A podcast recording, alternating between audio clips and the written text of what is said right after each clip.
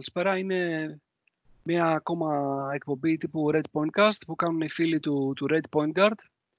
Είναι σήμερα Κυριακή 29 Μαρτίου, περίπου λίγα λεπτά μετά τις 10. Στο μικρόφωνο είναι ο Νίκος, αλλιώς Red Emerald, με τη, την καλύτερη παρέα. Το, το Σπανούλαρο, τον Γιώργο, τον ε, Τσάρλς, αλλιώς Παναγιώτη, τον Μάνο, αλλιώς Φίλμαν και τον Αταραξία, αλλιώς Διονύση. Καλησπέρα παιδιά, τι κάνουμε; Μια χαρά.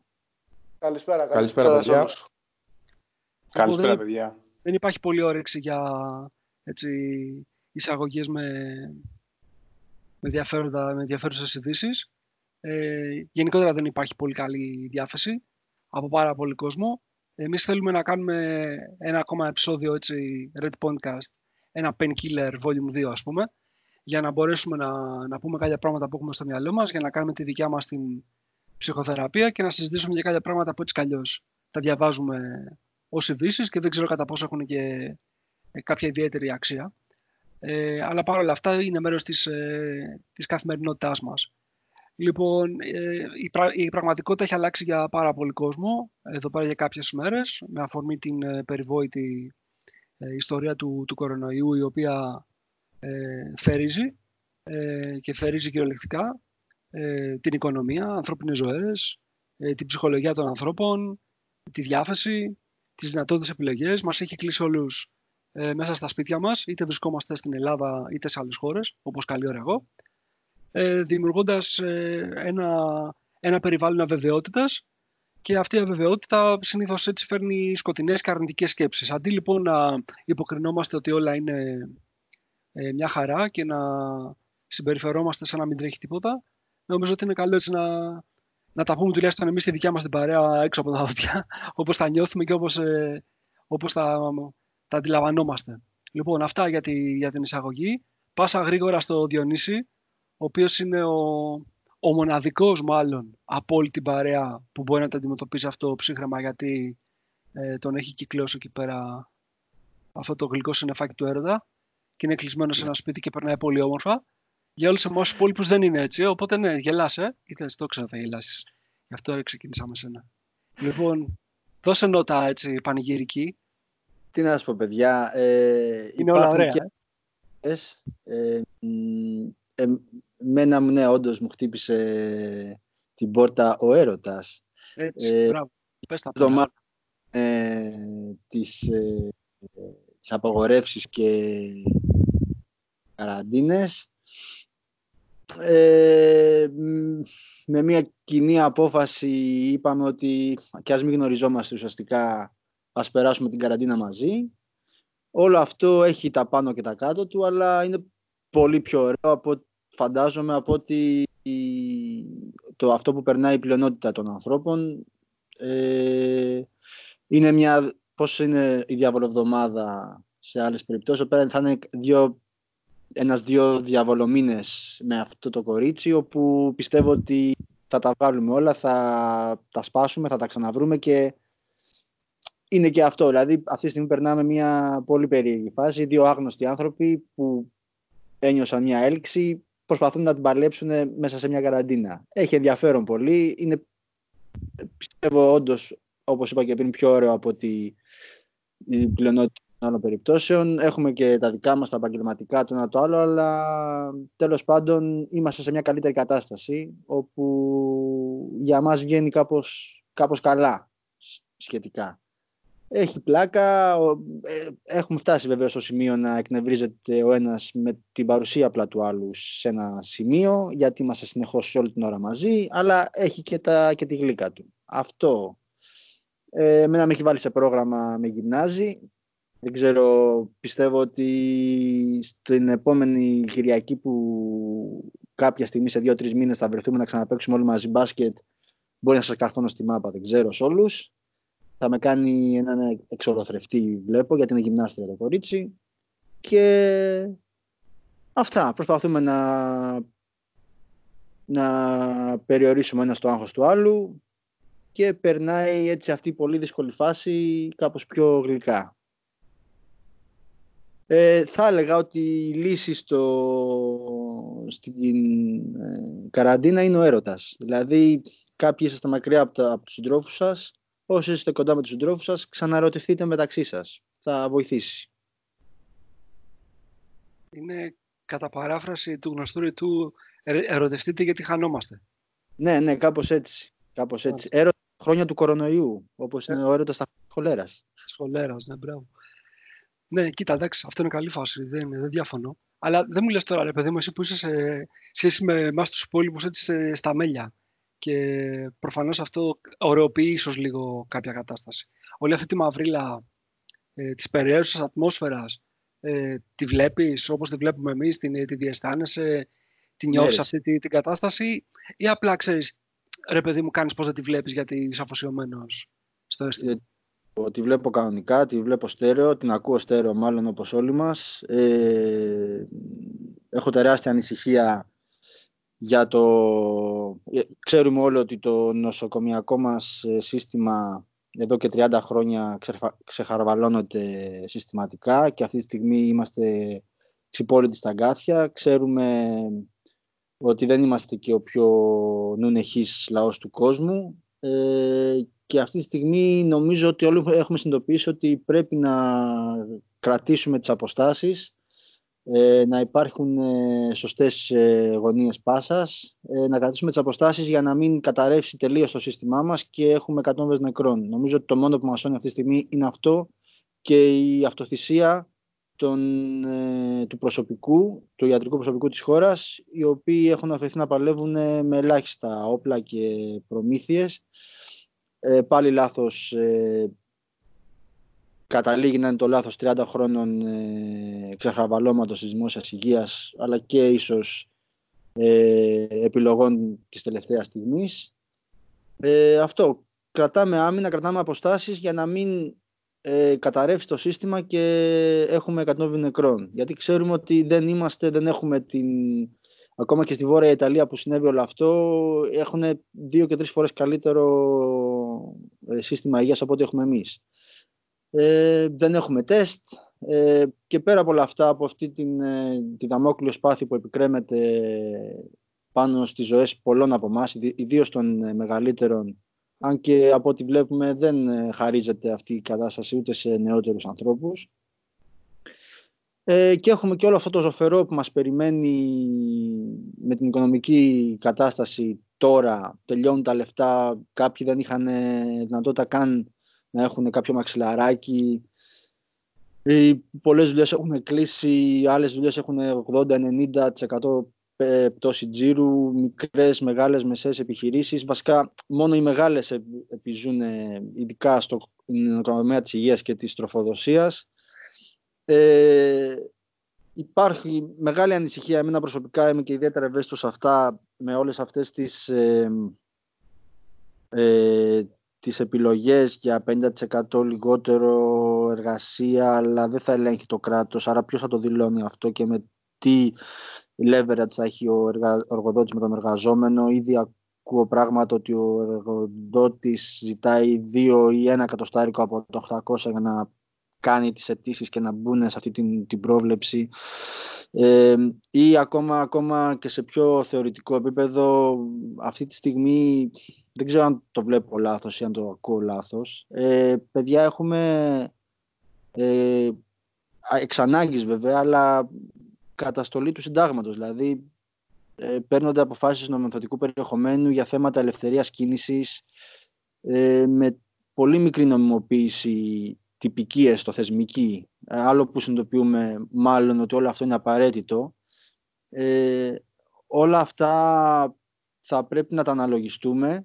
Ε, δεν, θα πρέπει όταν, όταν μπούμε σε κάποιο είδους κανονικότητα, διότι κανείς δεν, δεν ξέρει, εγώ πούμε θεωρητικά οι πολλοί πιστεύουν ότι μέχρι τέλος Μαΐου, αρχές Ιουνίου, κάπως θεωρητικά θα έχει ομολοποιηθεί η κατάσταση. Δεν ξέρουμε αν θα ισχύσει αυτό ή ακόμα και να ισχύσει αυτό, αν τον Οκτώβρη με την γενικότερη έξαρση που έχουν τότε οι ιώσεις, έχουμε ένα νέο γύρο εγκλισμού κοινωνικής αποστασιοποίησης τέλος πάντων. Όλα αυτά πρέπει να τα δούμε σαν κοινωνία, πώς θα τα αντιμετωπίσουμε με τον πιο ομαλό, δημοκρατικό και υπέρ της ελευθερίας τρόπο. Η καταστολή της ελευθερίας είναι πάντα κάτι κακό. Ε, η θελημένα δίνουμε κομμάτι της ελευθερίας μας για το κοινωνικό καλό αυτή τη στιγμή. Θα πρέπει να διαφυλάξουμε σαν κόριο οφθαλμού το δικαίωμά μας να το πάρουμε πίσω με τον καλύτερο και πιο επίσημο τρόπο και να μην επιτρέψουμε να υπάρχει, υπάρχει ένα πλέγμα νόμων και αποφάσεων οι οποίες να περιστέλουν ε, την προσωπική, ατομική, οικονομική ελευθερία των πολιτών της χώρας. Εμένα και αυτό με ανησυχεί. Μπορεί να είναι λίγο ε, ζήτημα κουλτούρας, εννοώ κουλτουριά έτσι λίγο αφιψηλού ότι εδώ πάμε να μην πεθάνουμε, τι σκέφτεσαι τώρα αυτά. Εμένα παρόλα αυτά με ανησυχούν και αυτά. Εγώ με πιασε, εμένα με έπιασε η κατάσταση αυτή στην αναζήτηση εργασίας. Καταλαβαίνω ότι δεν πρόκειται να βρω εύκολα δουλειά αν είναι κάτι που με ανησυχεί πάρα πολύ. Ε, ξέρω πολλούς και, και η σύντροφός μου έχει μικρές προσωπικές εταιρείες οι οποίες όλες πάνε για φούντο. Υπάρχουν κάποια μέτρα για τα ενίκια, για τις εργοδοτικές φορές και όλα αυτά για τις φορολογικές υποχρεώσεις. Αλλά παιδιά είναι πολύ δύσκολα τα πράγματα.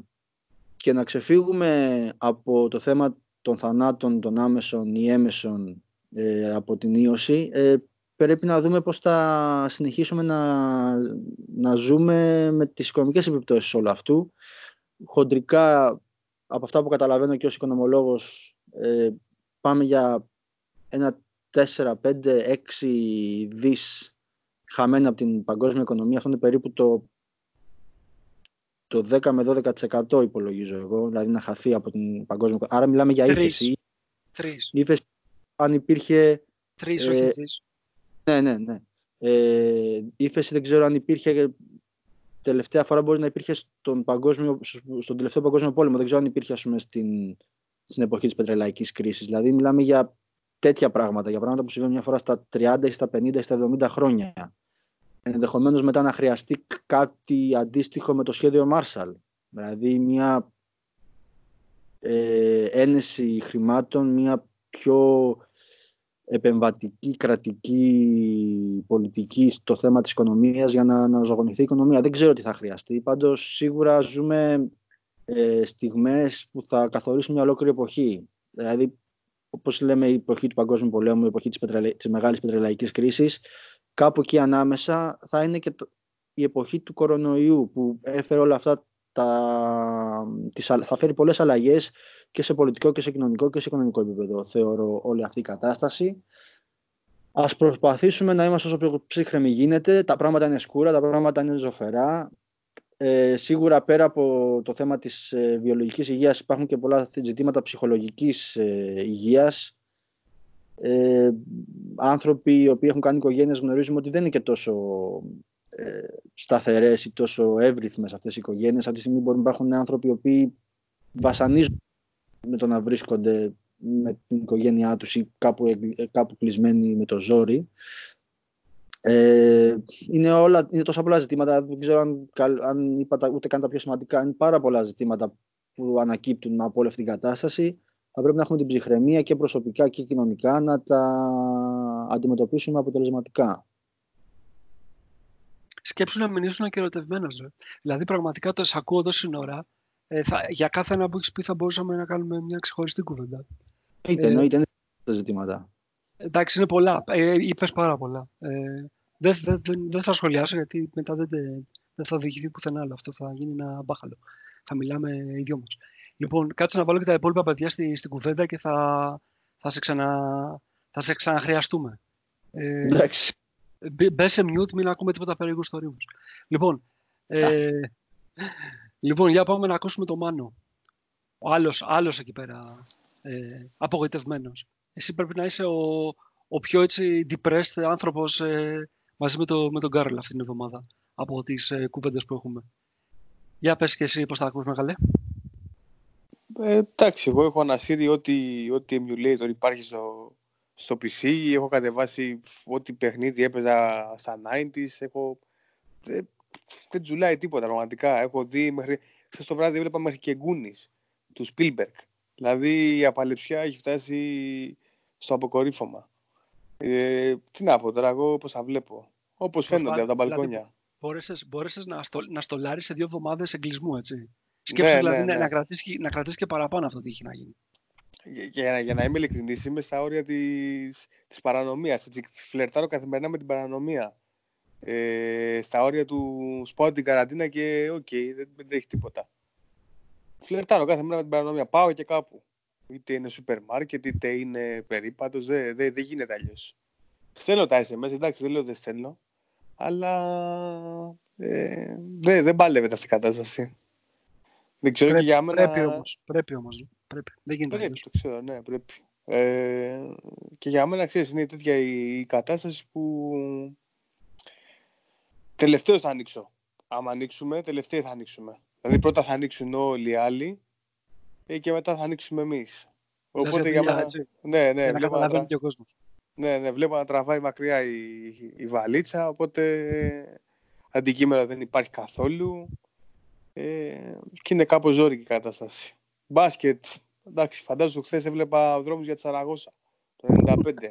Τώρα πριν έβλεπα ε, τα καλύτερα γκολ 93-94 με Γιώτη Τσαλουχίδη, Κρίστενσεν, Αναστόπουλο, Προτάσοφ. Ωραία, Turbo Band. Turbo Band, ναι, ναι, ναι. Ό,τι πιο απάλευτο υπάρχει στο YouTube, ε, το έχω δει, το έχω δει. Είναι, ευκαι, είναι ευκαιρία για να, να, να ανανεώσουμε όλοι μαζί ε, τις εικόνες από το όχι και τόσο πρόσφατο παρελθόν. Ναι, ναι. Ε; Μάλλον, είναι, απλά ναι. πάτα κον μπάσκετ στο YouTube το και είσαι καλυμμένος, φίλε. Του, είσαι καλυμμένος. Του Έχει τα πάντα. Δηλαδή. Τα έχω δει, ανέβασε πάλι τώρα τις προάλλες πάλι κάτι. Ε, ο, για το... ο, ο, ο, Κον είναι, είναι θησαυροφυλάκιο μπασκετικής γνώσης ε, το κανάλι ναι. του στο YouTube. Έμβω λίγο. Παιδιά, ε, αυτή τη στιγμή είναι η καλύτερη εποχή μέχρι στιγμής που θα μπορούσε να ζητήσει ένας άνθρωπος για να κλειστεί σπίτι, τουλάχιστον για αυτό το ποσό των ανθρώπων του κόσμου που έχουμε πρόσβαση στο ίντερνετ κτλ. Έχεις πολλά πράγματα να κάνεις. Ε, φανταστείτε αυτό να συνέβαινε πριν από 40 χρόνια. Ήταν χειρότερα πράγματα. Δεν έχεις να κάνεις τίποτα. Τώρα έχεις να ασχοληθείς με πάρα πολλά πράγματα, κυρίως μέσω του, του ίντερνετ, να μάθεις, να δεις χειροτεχνίες, να κάνεις ό,τι. Δηλαδή δεν είναι τόσο άσχημα. Μπορείς να βρεις πράγματα να κάνεις. Φαντάζομαι να μην έχεις και τα βιντεάκια στο YouTube. Συμφωνώ, συμφωνώ. Συμφωνώ, εντάξει, θα ήταν ακόμα χειρότερα στο, στο παρελθόν, αλλά να σου πω κάτι Έλα. Ναι, σκεφτείτε λίγο, άμα εμείς τα, τα έχουμε παίξει με δύο εβδομάδες με όλα τα κομφόρ που λέει ο λόγος, σκεφτείτε λίγο έτσι απλά το λέω τι περνάνε οι πραγματικοί, αυτοί που είναι πραγματικά φυλακισμένοι στις φυλακές για να έχουμε και λίγο στο νου μας τι σημαίνει. Αυτό, ναι.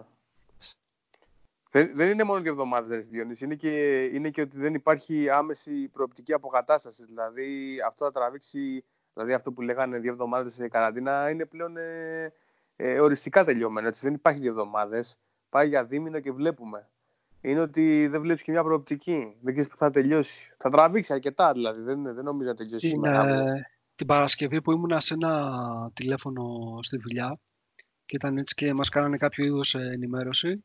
Ε, μας είπαν ότι τρεις-τέσσερις από τους ε, μεγαλύτερους ε, CEO σε εταιρείες τεχνολογίας στην Αμερική κάνανε έτσι μια τηλεδιάσκεψη και προσπαθήσαν να εκτιμήσουν ε, πρώτα απ' όλα τι σημαίνει αυτό και τι ποια είναι, ποιος είναι ο χρονικός ορίζοντας και θεωρούν λέει ότι είναι από 8 έως 12 εβδομάδες το minimum της περίοδου που θα απαιτηθεί ας πούμε, να είμαστε εκτός ε, δραστηριότητας ε, όχι πωλήσεων αλλά γενικά, δηλαδή ότι δεν θα κινείται τίποτα. Δηλαδή συζητάμε για ένα τρίμηνο από τώρα. Αυτό, αυτό να λένε πω ένα, μπακα, ένα μπακαλίστικο υπολογισμό έτσι όπως τον έχω κάνει, πολύ πρόχειρα. Η, αυτή η κατάσταση στην Κίνα, όπως στην Κίνα ρε παιδί μου είναι και το καθεστώς εκεί και οι άνθρωποι πολύ πιο πειθαρχημένοι ρε παιδί μου γενικότερα και στην κουλτούρα και, και, και, και. Ε, ο κύκλος ο μεγάλος που έκανε τέλος πάντων ήταν ε, τετραμηνίος έτσι. Εμφανίστηκε Δεκέμβρη και τώρα υπάρχουν ψήγματα ότι κάποια πράγματα σιγά σιγά θα αρχίσουν να κινούνται. Ε, εδώ στην Ευρώπη ξεκίνησε τέλη Φλεβάρι και όχι δεν έχουμε φτάσει μετά από ένα μήνα ας πούμε γεμάτο, όχι απλά δεν έχει κάνει, δεν έχει, υπάρχει κάποια προοπτική σταθεροποίησης, αλλά ακόμα περιμένουμε να δούμε πού θα σταματήσει ε, η μπίλια. Νομίζω ότι θα το προχωρήσει παραπάνω από αυτό το τετράμινο που έκανε στην Κίνα, γιατί τα μέτρα που γίνανε εκεί δεν έχουν γίνει εδώ, δεν προλάβανε να γίνουν εδώ, ούτε ο κόσμος ποτέ θα είναι τόσο πειθαρχημένος εδώ όσο είναι εκεί ε, οπότε θα καθυστερήσει Δηλαδή, άμα βάλουμε έστω 1η Μαρτίου ας πούμε, την εκκίνηση, ε, νομίζω θα πάρει βαθιά το καλοκαίρι μέσα. Κοίτα, η, η Κίνα τώρα οτιδήποτε πληροφορία έρχεται από την Κίνα είναι αυστηρά ελεγχόμενη. Δηλαδή, αν ε, για την Ευρώπη ήταν ε, για κάποιο περίοδο ανέκδοτο το Greek Statistics, το Chinese Statistics είναι το μεγαλύτερο ανέκδοτο τουλάχιστον στον εμπορικό κόσμο εδώ και πάρα πολλά χρόνια. Δηλαδή, θέλω να πω ότι αυτό το οποίο λένε ότι το έχουν θέσει υπό έλεγχο και ότι πλέον τους ανησυχούν τα εισερχόμενα κρούσματα, ε, είναι και λίγο εντάξει. αυτός σου λέω ότι αυτό είναι το best case scenario. Δηλαδή, το best case scenario ποιο είναι, ε, ότι σου λέει ένα καθεστώς όπως είναι η Κίνα, ότι σε τέσσερις μήνες ε, από, την, ε, από την day one το έθεσα σε υπομερικό έλεγχο. Οπότε αυτό μπορείς να το έχεις δυνητικά σαν ένα best case scenario. Το οποίο best case scenario για όλους τους άλλους ποιοτικούς δείκτες που είπαμε και που έχουμε στο μυαλό μας δεν βλέπω να είναι εφικτό στην Ευρώπη και στο δυτικό κόσμο γενικότερα. Εγώ Οπότε αυτό σου λέω ότι θα πάει πιο, πιο άδεια. Ε, εγώ νομίζω ότι αυτό που λες είναι, λογικά, λογική, είναι ορθολογική έτσι, παρατήρηση. Όμως πρέπει να, να βάλεις στην ε, εξίσωσή σου και κάτι ακόμα, ότι ε, σε, όλες τις, ε, σε όλες τις κρίσεις υπάρχουν αυτά τα, τα περιβόητα disruptive events. Δηλαδή, π.χ. διάβαζα πριν από λίγες μέρες γιατί ποιο λόγο λέει θεωρούν ότι έχει γίνει τόσο μεγάλη έξαρση στην, ε, στην Ιταλία. Είναι ότι αφήσανε τρία-τέσσερα μεγάλα events μόδας και δύο-τρεις μεγάλους ποδοσφαιρικούς αγώνες ε, να γίνουν χωρίς να κάνουν lockdown. Εκεί έχουν καταλήξει ειδικοί τώρα. Ε, ή γιατί ας πούμε στην, στην, στη Γερμανία δεν έχουν τόσο πολλούς νεκρούς. Λένε πάρα πολύ ότι είναι λόγω των κλινών. Δεν είναι πραγματικότητα. Αυτή είναι ότι το πλήθος ε, των ανθρώπων που παρόστησαν είναι νεαρής ηλικίας, γιατί αυτοί οι οποίοι αρρώστησαν εκείνη την περίοδο ήταν όλοι για σκι στο, στο νότιο κομμάτι της, ε, ε, της Γερμανίας ή στις Αυστριακές Άλπεις που ήταν η περίοδος που είχαν πάει όλοι μαζί ε, ήταν οι, οι, οι ετήσιε εκδρομές που κανονίζουν για να πάνε για σκι. Και ήταν ένα συγκεκριμένο γκρουπ ανθρώπων που κόλλησε από την Ιταλία και μετά το έφερε πίσω στη, στο Μόναχο ας πούμε, και στην υπόλοιπη Βαβαρία, αλλά ήταν πιτσιρικάδες. Δηλαδή υπάρχουν κάποιε συγκεκριμένες παράμετροι οι οποίες κάνουν τη την κάθε περίπτωση διαφορετική. Και το ίδιο πράγμα μπορεί να γίνει και προς το θετικό. Δηλαδή, μπορεί ξέρω εγώ, να βρεθεί ένα φάρμακο το οποίο καταπολεμεί ε, ενδονοσοκομιακά τον ιό και τον σκοτώνει, και ξαφνικά όλο αυτό που συζητάμε, από εκεί που είναι τέσσερις μήνες, γίνεται ένας μήνας. Γιατί πλέον. Εσύ, και, να, sorry, και να βρεθεί φάρμακο. Θα βρεθεί, δεν σου λέω. Εδώ έχουν πέσει όλοι, έχουν χαθεί τόσα εκατομμύρια που δεν υπάρχει περίπτωση να, ξέρεις, να υπάρχει καθυστέρηση. Ρε παιδί μου, θα, θα κάνουν όλο τον κόλλο τους ε, να για να βρουν φάρμακο να επανέλθει λίγο μια κανονικότητα όσο είναι δυνατός στην οικονομία. Αλλά και με κάποια αγωγή που θα εμφανιστεί να είναι ε, αποτελεσματική. Όλα αυτά τα μέτρα που υπάρχουν, που αυτά τα μέτρα στοχεύουν στη, στη μείωση της ε, μετάδοσης. Δηλαδή, δεν, θα, θα παραμείνει αυτό το πράγμα, αυτή η λογική, αυτός, αυτή η φοβία στον κόσμο. Δηλαδή, θέλω να σου πω, παράδειγμα τώρα, για τους ανθρώπους που δουλεύουν στο, στον τουρισμό. Έρχεται το καλοκαίρι έστω ότι έχει βγει ένα φάρμακο που έχει πάρα πολύ καλά αποτελέσματα. Επειδή έχει βγει αυτό το φάρμακο που έχει πάρα πολύ καλά αποτελέσματα και επειδή ας πούμε θα έχει τον Ιούλιο σου λέω εγώ τώρα ότι θα έχει μαζευτεί λίγο ο κύκλος και λόγω της ζέστης που ελπίζουμε ή αναμένουμε να είναι αποτελεσματική. Ε, θα πάει ο άλλος να πει γιόλο θα πάω να κάνω εγώ διακοπές και δεν πειράζει μωρέ ασχολήσω γιατί τώρα τα φάρμακα που έχουν βγει μπορούν να το αντιμετωπίσουν δεν είναι τόση ε, υψηλή θνησιμότητα δεν θα, το πει, δεν θα το πει, αλλά θα προσαρμοστεί στις νέες συνθήκες υπό, υπό τα νέα δεδομένα. Ε, και ο άνθρωπος γενικώς ως είδος είναι πολύ προσαρμοστικός. Θα προσαρμοστούμε όπως γινόταν πάντοτε. Θα προσαρμοστούμε και τώρα. Δεν θα είναι καλά τα πράγματα, θα πάρει καιρό. Αλλά... Αργεί αυτό, αυτό, αργεί ακόμα η προσαρμογή. Ναι, ρε, εσύ, αλλά, αλλά ξέρεις τι λέω, ότι βλέπουμε τώρα ας πούμε το απόλυτο μαύρο, ε, γιατί είναι πιο πολύ, ξέρεις, ο φόβος και αβεβαιότητα παρά ότι γνωρίζουμε κάτι με σιγουριά. Και, και αυτό, και τι αυτό μας έχει θολώσει το μυαλό σε μεγάλο θα βάλω, και, θα, θα, βάλω και κάτι άλλο που τάξη το ουσιαστικά το, το έθεσε ρε παιδί μου λίγο στην, ως πρόβλημα και ο Διονύσης ότι κοίτα όλες αυτές οι κινήσεις που γίνονται και όλες αυ, όλα αυτά τα μέτρα που παίρνονται και όλες αυτές οι ποινικοί που, ε, που γίνονται ε, δεν, ε, πώς το πω, δεν βγάζουν και στον κόσμο εμπιστοσύνη ιδιαίτερη ότι γίνονται για το κοινό καλό, ότι γίνονται με ορίζοντα να βελτιωθούν κάποια πράγματα για τον, ε, για τον κόσμο, για την ε, ε, διαβίωση κάποιων που θα έχουν μεγάλο πρόβλημα. Δηλαδή η διαχείριση που γίνεται, είτε πρακτική είτε επικοινωνιακή από ένα σημείο και μετά, γιατί εντάξει, βλέπουμε κάποια πράγματα έτσι, πώς θα επικοινωνούμε ειδικά όταν συγκρίνουμε πράγματα που συμβαίνουν εδώ με πράγματα που συμβαίνουν στο εξωτερικό, ε, δημιουργεί νομίζω ένα παραπάνω προβληματισμό. Τουλάχιστον εμένα μου δημιουργεί, δεν θέλω να μιλάω ως πρέσβης, αλλά το, το βάζω κι εγώ αυτό σαν μια επιπλέον συνθήκη. Πρέσβης είναι μόνο Παναθηναϊκός άλλωστε, το ξέρουμε αυτό. Ήταν. Α, ήταν, εντάξει, OK. Okay. Να, έτσι, συγγνώμη για την παρέμβαση. Ε, ρε Παναγιώτη, να σου πω κάτι εγώ όλα αυτά τα οποία λες τα ακούω, φίλε, και σε μεγάλο βαθμό καταλαβαίνω και, τη, και το συλλογισμό. Αλλά δεν θεωρείς ότι αν λυθεί το πρόβλημα της υγείας, το οποίο είναι και η μεγάλη απειλή αυτή τη στιγμή που μας κολλάει όλοι στο, στον τοίχο στα πατώματα, ας πούμε, όλα αυτά με τον ένα τρόπο με τον άλλο έχεις τη δυνατότητα και να τα παλέψεις και να τα λύσεις. Με πιο, με, και, με, και, με, απλά... με μακρέ μεθόδους, αν χρειαστεί. Αλλά δεν το έχεις. Το έχεις. Ναι. Ενώ άμα, είσαι κλεισμένος μέσα και λες, άμα από έξω θα πεθάνω, ρε φιλέ, ξέρω εγώ, οκ. Okay. Ναι. Εκεί Απλά πέρα δεν με τα λύπης βλέπω, με τα βλέπω ότι ενώ γίνεται αυτή τη στιγμή ένας αγώνας που αφορά το αύριο και έχει να κάνει αυτός ο αγώνας για την εντός εισαγωγικού, αν το πω δραματικά, την επιβίωση ας πούμε, του, του, κόσμου. Ε, εμείς, ε, σαν ε, νομοθετικά όργανα, σκεφτόμαστε και πράττουμε βλέποντας όχι απλά το μεθαύριο, αλλά το μεθαύριο μετά από πέντε μήνες κιόλας. Δηλαδή στρώνουμε ένα χαλί, το οποίο αυτό το, το χαλί έχει, στρώνεται εύκολα αυτή την περίοδο λόγω των συνθήκων και βλέποντας τέτοιες κινήσεις, εντάξει, εμένα να σου πω είναι κάτι που με εξοργίζει λίγο, με χαλάει, με ανησυχεί πολλά ρήματα μπορώ να βάλω εκεί. Ναι, προφανώς. Ε, χαλί, όχι για, ε, χαλί όχι για τον κόσμο, χαλί για συγκεκριμένο κομμάτι του πληθυσμού, δηλαδή τους κολλητούς του ναι, συστήματος.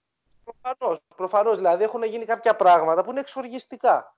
Α μην κρυβόμαστε πίσω από το δάχτυλό μας, ας πούμε, όταν βγαίνουν ειδήσεις που, που λένε ότι έχουν ε, δώσει ένα σκασμό λεφτά σε κανάλια, σε γνωστούς, σε παραγνωστούς και βγαίνουν τα νοσοκομεία το ένα μετά το άλλο και διαμαρτύρονται ότι δεν έχουν γάντια βγαίνει το ΕΟΔΗ και λέει στα νοσοκομεία να πλένουν τα γάντια με χλωρίνη και τις βάσει με χλωρίνη. Παιδιά, αυτά είναι εξοργιστικά πράγματα.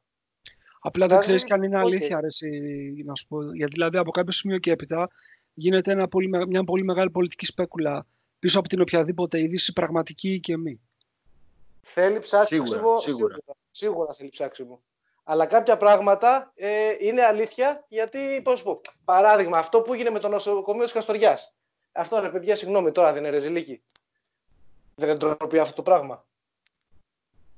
Που βγάλανε την ανακοίνωση για να πάει να βοηθάει ο κόσμος, ε, έδωσαν το λογαριασμό για να, πάνε, να βάζει λεφτά ο κόσμος για να πάρουν φαρμακικό ιατρικό υλικό. Και μετά βγήκε, ας πούμε, επίσημα η κυβέρνηση και είπε ότι θα στείλουμε στο νοσοκομείο της Καστοριάς ε, τόσες μάσκε, τόσα γάντια, τόσα τώρα, τόσα τ' άλλο.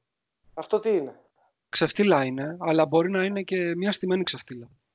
Αυτό θέλω να πω. Δηλαδή ναι, υπάρχει τόσο, τόσο μεγάλη διάθεση για πολιτική εκμετάλλευση ε, και από τις δύο πλευρές, γιατί για δύο πλευρές μιλάμε ουσιαστικά, που δεν νομίζω ότι ε, αυτή τη στιγμή έχουμε τη, όλη την πληροφορία στα χέρια μας και τη διάβγεια για να πούμε ότι είναι έτσι ή δεν είναι έτσι. Εγώ αυτό νομίζω.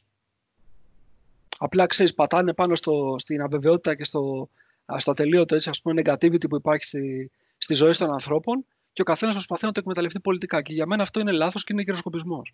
Δηλαδή, οποιοδήποτε τα κάνει όλα αυτά, κάποια στιγμή θα τα βρει μπροστά του. Το θέμα είναι να μην υπάρχουν απώλειες. Η κομματική προσέγγιση ας πούμε, και η κομματική εκμετάλλευση ανέκαθεν υπήρχε σε περίοδους κρίσης. OK, okay, το ξέρουμε, το γνωρίζουμε εκατέρωθεν. Είτε αυτό το κόμμα είναι στην κυβέρνηση, είτε αυτό το, το κόμμα της αντιπολίτευσης. Απλά αυτή τη στιγμή, αυτή τη στιγμή ενώ π.χ βλέπουμε ότι σαν κράτος έχουμε κάνει ένα-δύο σωστές κινήσεις.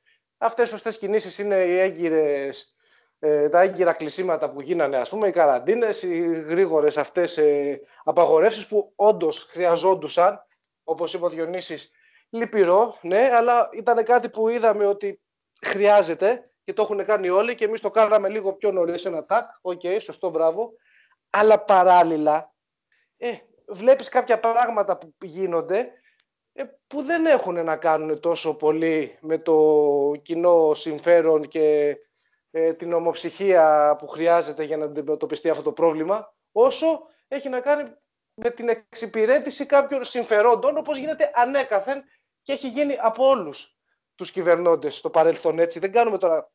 Τώρα το έχουμε πάει και σε άλλο ίσως επίπεδο που okay, μπορεί να είναι κουραστικό ή να ενοχλεί κάποιον. Αλλά εντάξει, στην τελική ρε παιδί μου, ξέρεις, ο καθένας έχει και την άποψή του, όπως είχε πει και ο Κλειπ. Έτσι Οπότε, Γιατί να με την εκφράσουμε. Αντρεπόμαστε κιόλας Όχι, όχι, όχι. Ο καθένας πρέπει να, να έχει τη, τη, την άποψή του και να νιώθει ελεύθερος να εκφράσει.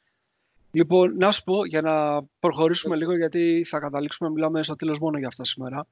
Ε, Θες να πεις λίγο για τη δικιά σου ε, καραντίνα, παύλα καθημερινότητα; Κοίταξε, να δεις, εγώ έχουν κυλήσει αυτές τις εβδομάδε. Είμαι τρεις εβδομάδες τώρα καραντίνα. Είχαμε ξεκινήσει ε, στο σπίτι μια εβδομάδα πριν το κλείσιμο εντελώς. Ε, εγώ είχα διώξει πολύ νωρίς την οικογένεια για να πάει πάνω στο χωριό στο βουνό, που είναι απομονωμένη από όλους και από όλα, ασκητική ζωή. Οπότε είμαι εδώ τώρα ένα διβδόμαδο, 18 μέρες εντελώς μόνος, σπίτι, δουλειά, δουλειά, σπίτι. Εντάξει, ζόρικα είναι ρε παιδί μου, έτσι όλοι ζοριζόμαστε. Όπως ζορίζονται όλοι, ζορίζομαι κι εγώ. Σειρές, φαγητό, ε, Xbox, σειρές, φαγητό, Xbox, ταινίες, ε, φαγητό, Xbox, ταινίες, σειρές. Αυτά. Xbox, Xbox στο κέντρο ακριβώς. Είναι τοποθέτηση προϊόντος στο podcast. Θα κοιτάξω μετά, θα κοιτάξω μετά αν μπορέσουμε να πάρουμε κανένα ψηλό από αυτούς. Γιατί τόσες φορές. Ναι, για Σωστό, σωστό. Κοιτάξτε να δεις, είχα πάει από το τέτοιο ρε παιδί μου, είχα πάει από ένα γνωστό τέλος πάντων ε, υποκατάστημα και ήθελα να πάρω ένα παιχνίδι και μου είπανε να πω πέντε φορές Xbox το επόμενο podcast για να το πάρω. Αυτό τώρα που είπα είναι η πέμπτη, οπότε είναι κομπλέ. OK, okay, καλά εξηγήθηκες. Και τι παίζεις στο Xbox, θες να μας πεις κιόλας για να ξέρουμε και τα ε, γούστα σου; Το, το Jedi Fallen Order. OK. Okay. Να, Μάλιστα. adventure είναι. Τι να κάνεις. Κομπλέ, κομπλέ, κομπλέ. Μια χαρά. Λοιπόν, για να πάμε να ακούσουμε και τον Γιώργο. Γιώργο, τι λέει εσύ ως και ο πιο πιτσερικάς από όλους μας; Πώς την βιώνεις τη, την καράντινα; Εντάξει, λίγο δύσκολα, γιατί όπως ξέρετε έψαχνα δουλειά, ήμουν άνεργος, δηλαδή έκανα 20 ημέρα, έψαχνα δουλειά, κάτι το οποίο τώρα είναι πολύ δύσκολο. Οπότε είμαστε σπίτι, ε, πολύ gaming, πάρα πολύ gaming βασικά κανονίζουμε και κάποια πράγματα που για το Red Point Guard που θα έρθουν τις επόμενες μέρες. Χαλαρά, διαβάζω και ένα βιβλιαράκι. Χαλαρά. Κάτι άλλο δεν μπορούμε να κάνουμε. Οπότε κάνουμε υπομονή να περάσουν αυτές τι μέρες. Μένουμε σπίτι. Αυτά. Χαλαρά. Τι να κάνουμε, Νίκ; Μάλιστα. Και δεν Νομίζω μου λες... Ότι επίπεδο είναι. Ναι, όντως ισχύει. Δεν μου λες οι υπόλοιποι της, ε, της ομάδας σου, οι υπόλοιποι συναθλητές, φίλοι, ή τέλος πάντων όλος ο κόσμος που είναι στον κύκλο σου που παίζει, τι κάνει αυτή την περίοδο, προπονείται καθόλου, ε, κάνει κάποιο είδους εκγύμναση. Ε, βλέπω, βιντεάκια, βλέπω βιντεάκια που ανεβάζουν, ξέρεις, που γυμνάζονται και τέτοια. Είναι και κάποιο είδους μόδα από ό,τι καταλαβαίνω πια στο Instagram. Αλλά η αλήθεια είναι επειδή μιλάμε αρκετό μπασκετικό κόσμο που παίζει, ε, όλοι είμαστε λίγο ξενερωμένοι γιατί έχουμε να παίξουμε 20 μέρες, έχουμε να παίξουμε κανένα δίμηνο. Τα πρωτάθληματα δεν ξέρουμε αν θα συνεχιστούν. Εμείς πηγαίναμε και για πρωτάθλημα ούτως ή άλλως Οπότε είναι λίγο στον αέρα. Γιατί εντάξει, σκεφτόμαστε βέβαια πρώτα απ' όλα την υγεία όλου του κόσμου. Απλά και εμείς, αν άμα το σκεφτείς λίγο ατομικά ή ομαδικά η ομάδα, σκεφτόμαστε ότι έχουμε κάνει μια χρονιά η οποία πάμε για πρωτάθλημα και δεν ξέρεις τι θα γίνει. Οπότε περιμένουμε να δούμε γιατί όλοι οι αθλητές νομίζω το ίδιο σκέφτονται τώρα. Γιατί όπως έχω ξαναπεί ο επαγγελματίας νομίζω είναι η πρώτη φορά που θα σκεφτεί γενικότερα το υπόλοιπο σύνολο. Γιατί συνήθως πιο πολλοί επαγγελματίες σκέφτονται μόνο την καριέρα τους, εστιάζουν στο επαγγελματικό τομέα και δεν σκέφτονται τίποτα που συμβαίνει γύρω τους. Γιατί ζουν σε, ένα δικό του, σε μια δικά τους φούσκα. Τώρα αυτή η φούσκα έσκασε και είναι όλοι στο ίδιο επίπεδο πάνω κάτω. Στις σκέψεις εννοώ. Όχι στο πώς ζουν, αλλά το ίδιο πράγμα. Σκέφτονται όλοι ότι δεν ξέρουν τι θα γίνει. Οπότε νομίζω ότι. Μιλάς λίγο. μιλάς, μιλάς για την ε, ιστορία με τα συμβόλαια της Α1, ναι, ας πούμε. Ναι, ναι, ναι. ναι. Και το πώς, το πώς, το έχει, ε, ε, πώς έχει επικοινωνηθεί από κάποιους επαγγελματίες, αθλητές, η ανησυχία τους ότι θα χάσουν μέρος των συμβολίων τους. Φαντάζομαι ότι και αυτό λες. Ναι, απλά εμένα μου φαίνεται πολύ περίεργο που το θυμήθηκαν τώρα. Ε, γιατί τώρα χτυπάει τη δικιά τους Ναι, αλλά πριν ένα χρόνο χτύπαγε του διπλάνου και δεν μιλούσε κανείς. Ναι, έτσι ισχύει. Όταν δηλαδή υπάρχουν παιδιά στην Α2 Β' Εθνική που πληρώνονται καλύτερα από την Α1 ε, και μιλάνε τώρα για την Α1, ε, είναι τραγικό. Δηλαδή τώρα μάθαμε για τα προβλήματα που υπάρχουν ε, στις ελληνικές ομάδες, που τα μαθαίνουμε δηλαδή από ιταλικά site και όχι από ελληνικά. Δηλαδή οι αθλητές προτιμάνε να μιλάνε σε ξένα sites και όχι στα ελληνικά. Εντάξει, νομίζω αργήσαν λίγο να μιλήσουν για τα οικονομικά προβλήματα. Έχουμε ε, μην νομίζεις, μην νομίζω ότι θα μιλήσουν τώρα, απλά εντάξει, φωνάζουν λίγο. Όχι, Νίκο, μιλάνε λίγο για να πάρουν καμιά μπριζολίτσα παραπάνω. Γιατί του χρόνου πάλι τα ίδια προβλήματα θα υπάρχουν. Και να μην υπάρχει ο ιός, πάλι τα ίδια προβλήματα θα υπάρχουν. Γιατί κάποια στιγμή νομίζω πρέπει όλος ο μπασκετικός κόσμος να μιλήσει και για τους υπόλοιπους αθλητές. Δηλαδή να μην μιλάς μόνο για σένα, να μιλήσεις πώς βλέπεις και στην άλλη ομάδα. Αλλά ξέρεις γιατί μιλάνε. Γιατί μπορεί να αλλάξουν, να πάνε εκεί πέρα και να έχουν καλές σχέσεις για να πληρωθούν αυτοί. Οπότε δεν θα αλλάξει ποτέ. Εντάξει, έχει να κάνει και με, τα... με τους ατζέντιδες και τον τρόπο Εντάξει, με τον οποίο. Οι ατζέντιδες, Νίκο, είναι. με τον κόσμο της Α1 στο να πηγαίνει σε συγκεκριμένα μαγαζιά και να μετακινούνται yeah. μαζικά. Μα οι ατζέντιδες πάρα πολλοί έχουν συγκεκριμένες ε, ομάδες που μιλάνε. Δηλαδή, π.χ., άμα εσύ ήσουν ατζέντης και είχες καλή σχέση με την ΑΕΚ και τον Προμηθέα και όχι με τον Παναθηναϊκό και τα πιο πολλά λεφτά να σου δίνει ο Παναθηναϊκός, πρώτα θα μετέφερε την πληροφορία στις άλλες δύο ομάδες. Οπότε και οι, και οι ατζέντες δεν θέλουν να χαλάσουν τις σχέσεις με τις ομάδες που πάγουν καλά. Και ας μην πληρώνεται ο αθλητής του. Ναι.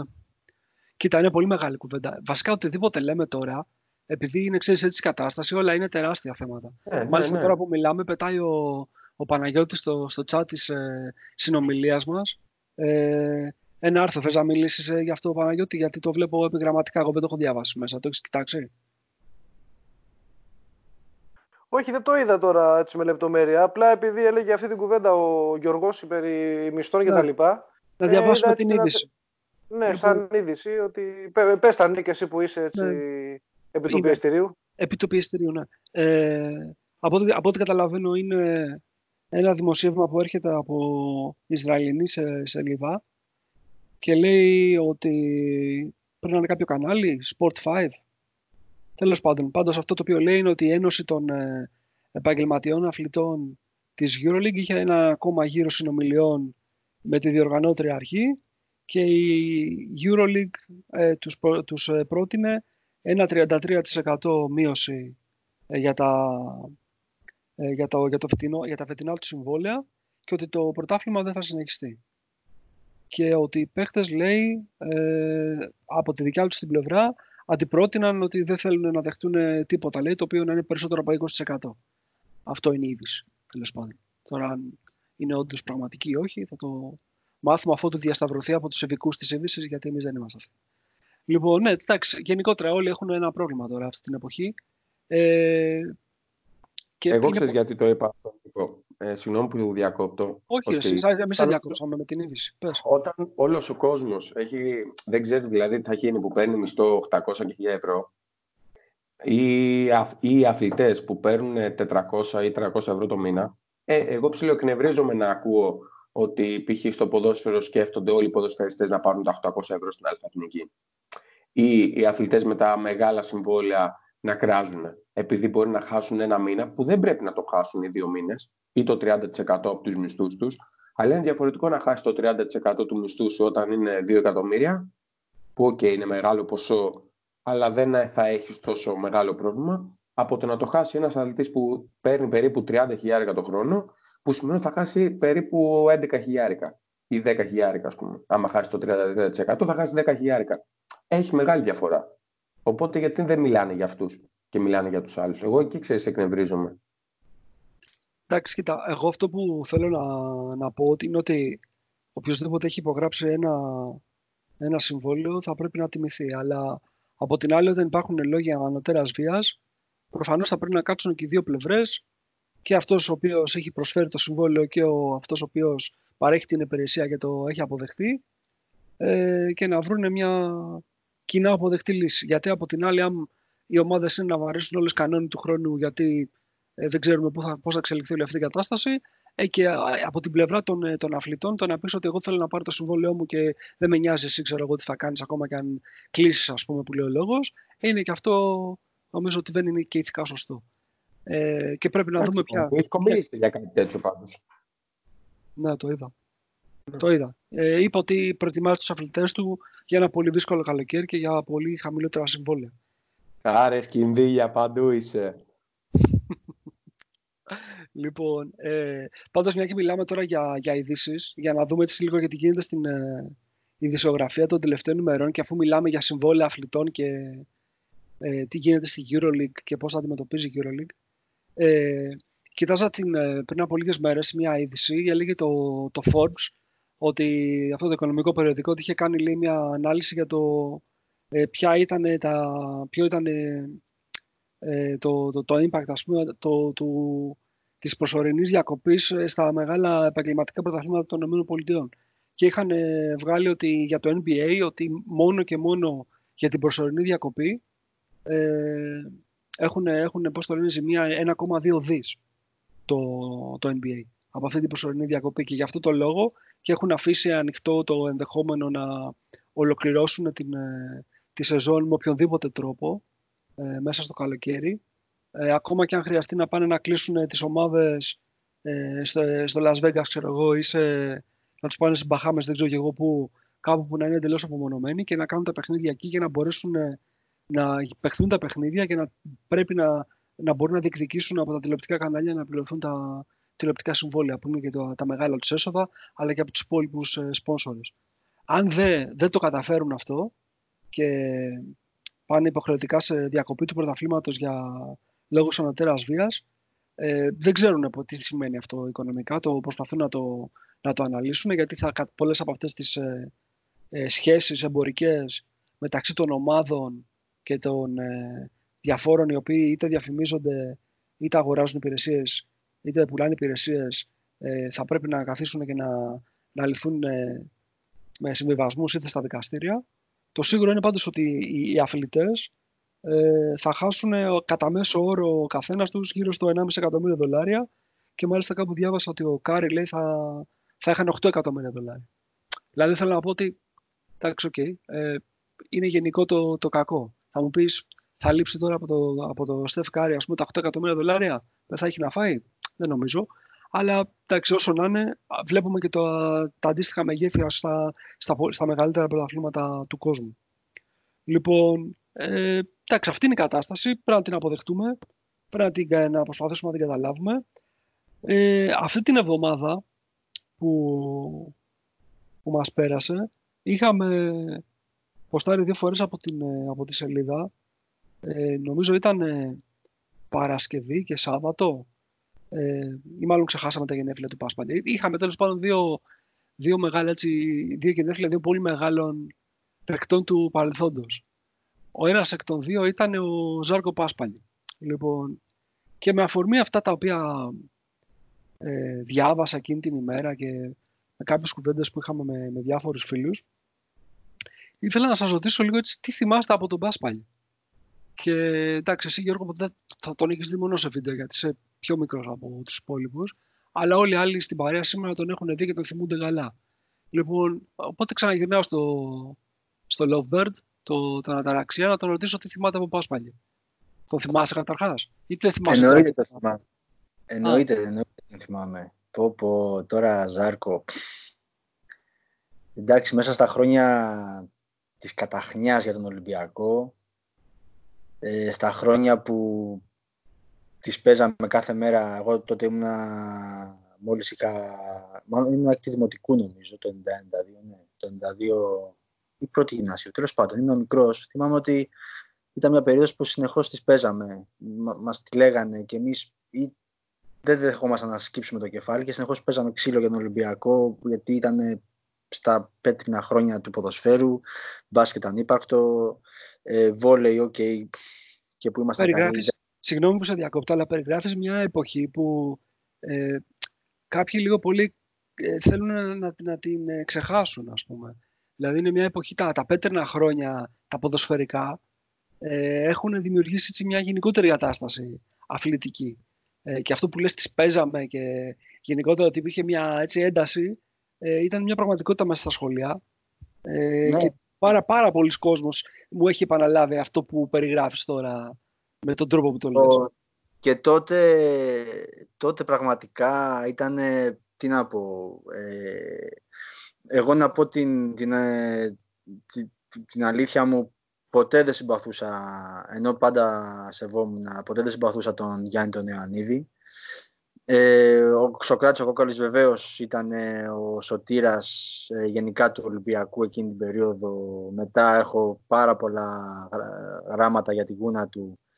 Τέλος πάντων, αλλά ακόμα και για, για το Ζάρκο, ε, ακόμα και μετά που πήγε όπως πήγε και έγινε ό,τι έγινε και πήγε στον Παναθηναϊκό, εγώ ποτέ δεν, δεν κατάφερα να τον μισήσω ή να τον αντιπαθήσω. Θυμάμαι εκείνο το, το ξανθό εκδικητή, ο οποίος φόρτωνε καλάθια από παντού όλους τους αντιπάλους και σήκωσε στις πλάτες του έναν ολόκληρο λαό, νομίζω τότε, τον Ολυμπιακό λαό. Τι να πω, τον έχω υπερα... Θυμάμαι καταρχήν, προφανώς δεν τον ήξερα τόσο καλά. Ε, τον θυμόμουν από κάποιες εμφανίσεις, ήμουν και μικρός ακόμα, τότε δεν υπήρχε δεν υπήρχαν YouTube κανάλια αριστερά-δεξιά να έχεις εικόνα τόσο καλή οποιοδήποτε παίχτη θέλεις. Ήταν και ένα-δύο χρόνια στο NBA.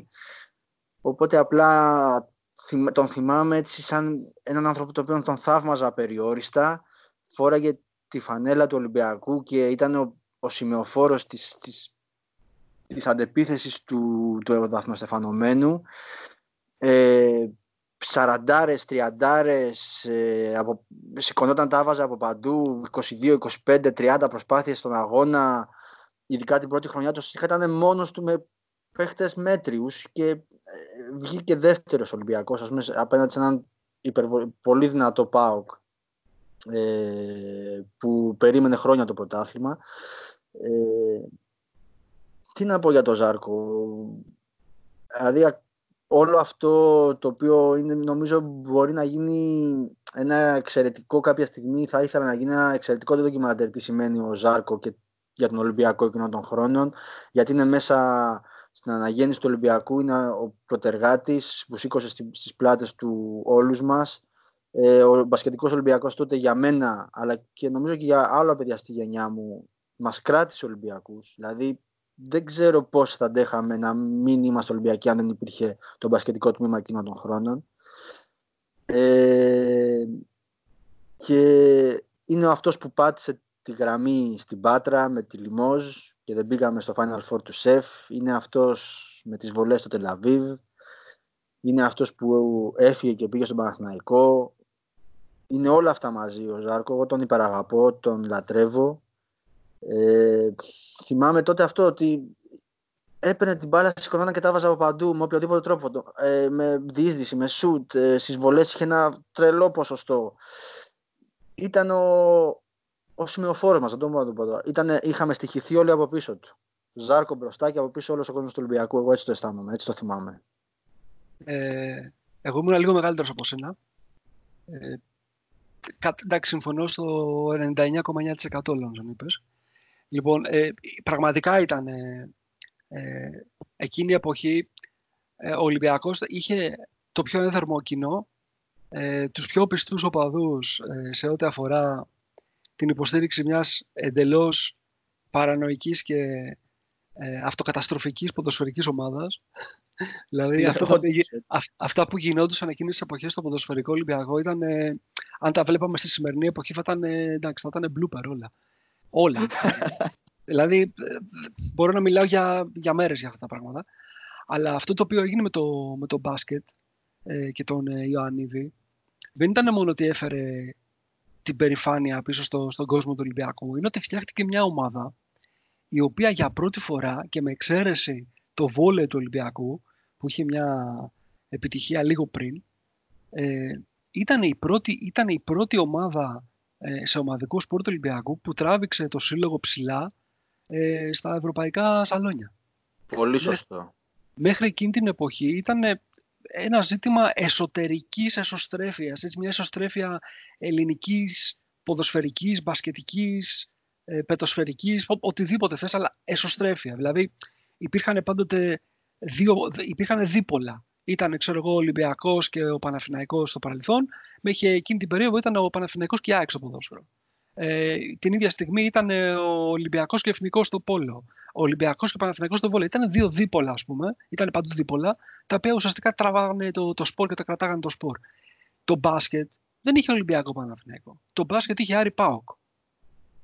Ε, μέχρι εκείνη τη στιγμή. Και όταν κατεβαίνει ο Ιωαννίδης και έρχεται πλέον στον, ε, στον Ολυμπιακό, αλλάζουν τα πάντα. Δηλαδή, ναι, ναι. Ε, ήταν, ήταν τεράστια η διαφορά. Αυτά, ε, ήταν, ο Ιωαννίδης ήταν το, το, το, το 70-80% της δυναμικής του, του Άρη ε, γιατί έλεγχε πρόσωπα και πράγματα. Δεν ήταν ένας απλός προπονητής.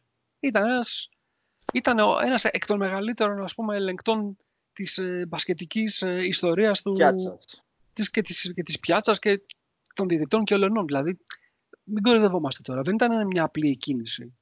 Παρ' όλα αυτά, ενώ ήταν τόσο ικανός στο να φέρνει αποτελέσματα με τρόπους αγωνιστικούς και μη, ε, είχε, ένα, είχε ένα μεγάλο πρόβλημα. Ότι ε, ήταν πάρα πολύ συγκεντρωτικός. Ε, όλες οι αποφάσεις ήθελε να τις παίρνει ο ίδιος. Ε, είχε δημιουργήσει κάποιο είδους ε, συμπλέγματα στον εαυτό του λόγω των αποτυχιών που είχε στα Final Four με τον Άρη θεωρούσε ότι πάντοτε οι ξένοι ήταν αυτή η βασική αιτία που αποτύχανε και την ε, περίοδο εκείνη που πρέπει να κάνει μια επιλογή για να πάρει ε, τον ξένο που θα στήσει τον Ολυμπιακό γύρω ε, έχουν περάσει ξέρω 15 ονόματα και ουσιαστικά θα έπαιρνε το Ρότ Στρίκλαντ. Δεν θα έπαιρνε τον Μπάσπαλι. Αλλά κάτι έγινε στις... Ε, δηλαδή τον είχαν κλείσει τον, τον Στρίκλαντ. Και κάτι έγινε ένα βράδυ με τους συνεργάτες του. Δεν ξέρω τι ακριβώς. Είναι μια ιστορία την οποία φαντάζομαι θα την αποκαλύψουν στο, στη βιογραφία του, την οποία νομίζω ότι γράφει ο, ο Δημήτρης ο Καρίδας με το Βασίλη το Σκουντή. Κάποια στιγμή φαντάζομαι να το διαβάσουμε. Και αντί να πάρουν το Strickland, παίρνουν τον Μπάσπαλι.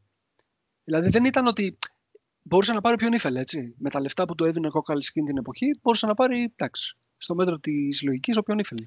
Και ήταν, ήταν τυχαία η έλευση του Ζάρκου. Απλά στο λέω έτσι γιατί το έχω ναι. μελετήσει λίγο καλύτερα το θέμα. Λοιπόν, για πάμε στο Και πάντα λέγανε ότι είχε πρόβλημα με τους μαύρους Αμερικάνους και δεν ήθελε τέτοιους ξένους ο Ιωαννίδης. Δεν ξέρω αν ίσχυε. Κοίτα, είχε, αυτό δεν, το, δεν ξέρω αν, αν είχε τέτοιο θέμα. Ξέρω ότι εντάξει, στον, ε, στον Άρη είχε το Wilger και είχε φέρει μετά και το Sellers. Αν θυμάμαι καλά, έπαιζε ήταν όμως. Τέλος πάντων, ο Ζάρκο ήταν παιδιά, ήταν από, τι να πω, ήταν ο, ο, ο ξανθός άγγελος της κόλασης και του παραδείσου, της εκδίκησης και της περηφάνειας. Ήταν πραγματικά ε, παίζει να τον αγαπάω σαν να, ήταν άνθρωπος, σαν να είναι άνθρωπος της οικογένειάς μου, τόσο πολύ. Ναι. Ειδικά, ειδικά, αυτό, ε, το, ειδικά αυτό το σουτάκι από τις ε, 30 μοίρες εκεί πέρα με το ταμπλουδάκι. είναι, πιστεύω... Είναι... Ναι. Sorry που διακόπτω, ε, αλλά νομίζω ότι το, θα μπορούσαμε να πούμε ότι το, ένα από τα χαρακτηριστικά του Ζάρκο, ρε παιδί μου, άμα το δεις σφαιρικά και από ψηλά, είναι ότι έχει ακριβώς αυτή την, ε, τη φιγούρα τραγικού ήρωα ε, όπως έχει γενικότερα το μπασκετικό τμήμα. Δηλαδή δεν είναι, είναι αντιήρωας για τον Ολυμπιακό Ζάρκο. Είναι λίγο, για όσους διαβάζουν έτσι φάνταση, είναι λίγο σαν τον Έλρικ. Δεν είναι ήρωας του Τόλκιν που κερδίζει, είναι καλός, στο τέλος κάνει ρανί. Είναι ο τύπος που καταστρέφει. Είναι ο τύπος που σκοτώνει την ε, γυναίκα της ζωής του με την καταιγίδα. Είναι ο τύπος που σκοτώνει το, το συμμαχητή του με την καταιγίδα για να πάρει δύναμη και να καταφέρει κάτι άλλο. Είναι τέτοιος χαρακτήρας. Και παρόλο που έχει κάνει όλα αυτά που έχει κάνει, που είπε ο Διονύσης, ε, είναι ο δικός μας αντίρωας. Και όσοι το ζήσαμε τότε, καταλαβαίνουμε όλα αυτά που περιγράφεται τόσο καιρό, τόσο, τόση ώρα. Ρε παιδί μου, αν σου λέγανε ε, ότι ήταν ξέρω, ένα πράγμα που μπορούσες να αλλάξεις στην ε, μπασκετική ιστορία του Ολυμπιακού. Δεν θα ήταν ένα από αυτά να, να ουσιαστικά ρε παιδί μου να, να μην πάει στο Παναθηναϊκό ή να βάλει τις βολές στο Τελαβή. Δεν θα ήταν κάτι που θα ήταν πολύ ζάρκο. Ε, το Τελαβή, εντάξει. Τελαβή, αυτό, αυτός ο πόνος εκεί που έχουμε.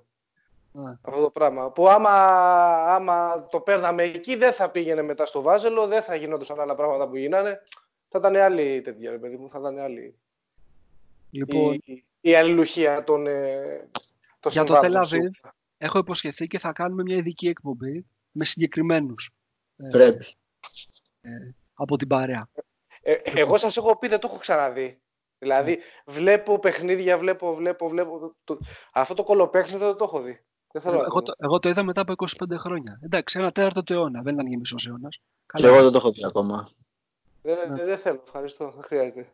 Δηλαδή, άμα μάθουμε ότι τώρα με τον κορονοϊό καταστραφόμαστε, ξέρω εγώ, ή ότι θα έρθει και κανένας μετεωρίτης κάτι, ξέρω εγώ, να πέσει, ε, ίσως να, να πάρω, ξέρω εγώ, να βάλω ένα ποτό και να πω λίγο πριν το τέλος, ε, έτσι, για να πω το ξανάδα, κάτι τέτοιο. ένα μπουκάλι, τι ένα ποτό, ρε, Κάρολε.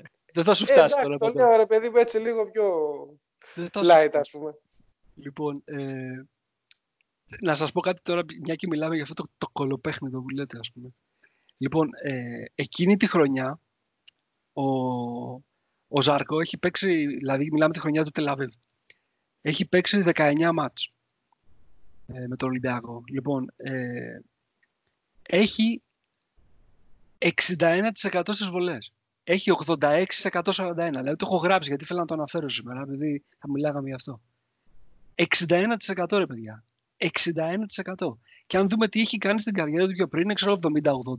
Δηλαδή, είναι, είναι, είναι πραγματικά ένα από τα μεγαλύτερα μυστήρια το πώς και τι έγινε και δημιουργήθηκε αυτό το πρόβλημα με το, με το χέρι του και το, το Είναι ο κατεμόσαυρος ο Ιωαννίδης. Ό,τι αρνητική ενέργεια υπήρχε στο σύμπαν την, έχει, την είχε πάρει αυτός ο άνθρωπος πάνω του. Και ήρθε και μας ε, διοχέτευσε. Αυτό έγινε. Τι έγινε; Λες και δεν ξέρουμε τι έγινε. Λοιπόν, Πληρώνουμε ακόμα τη μαύρη γάτα που είχες στο, στο ξενοδοχείο στη Γάνδη. Ναι, ναι. Η μαύρη γάτα. Λοιπόν, ακούστε, ακούστε λίγο. Τη χρονιά λοιπόν εκείνη που έχουμε φτάσει στο Τελαβή, που χάνει τις βολές, που, που, που.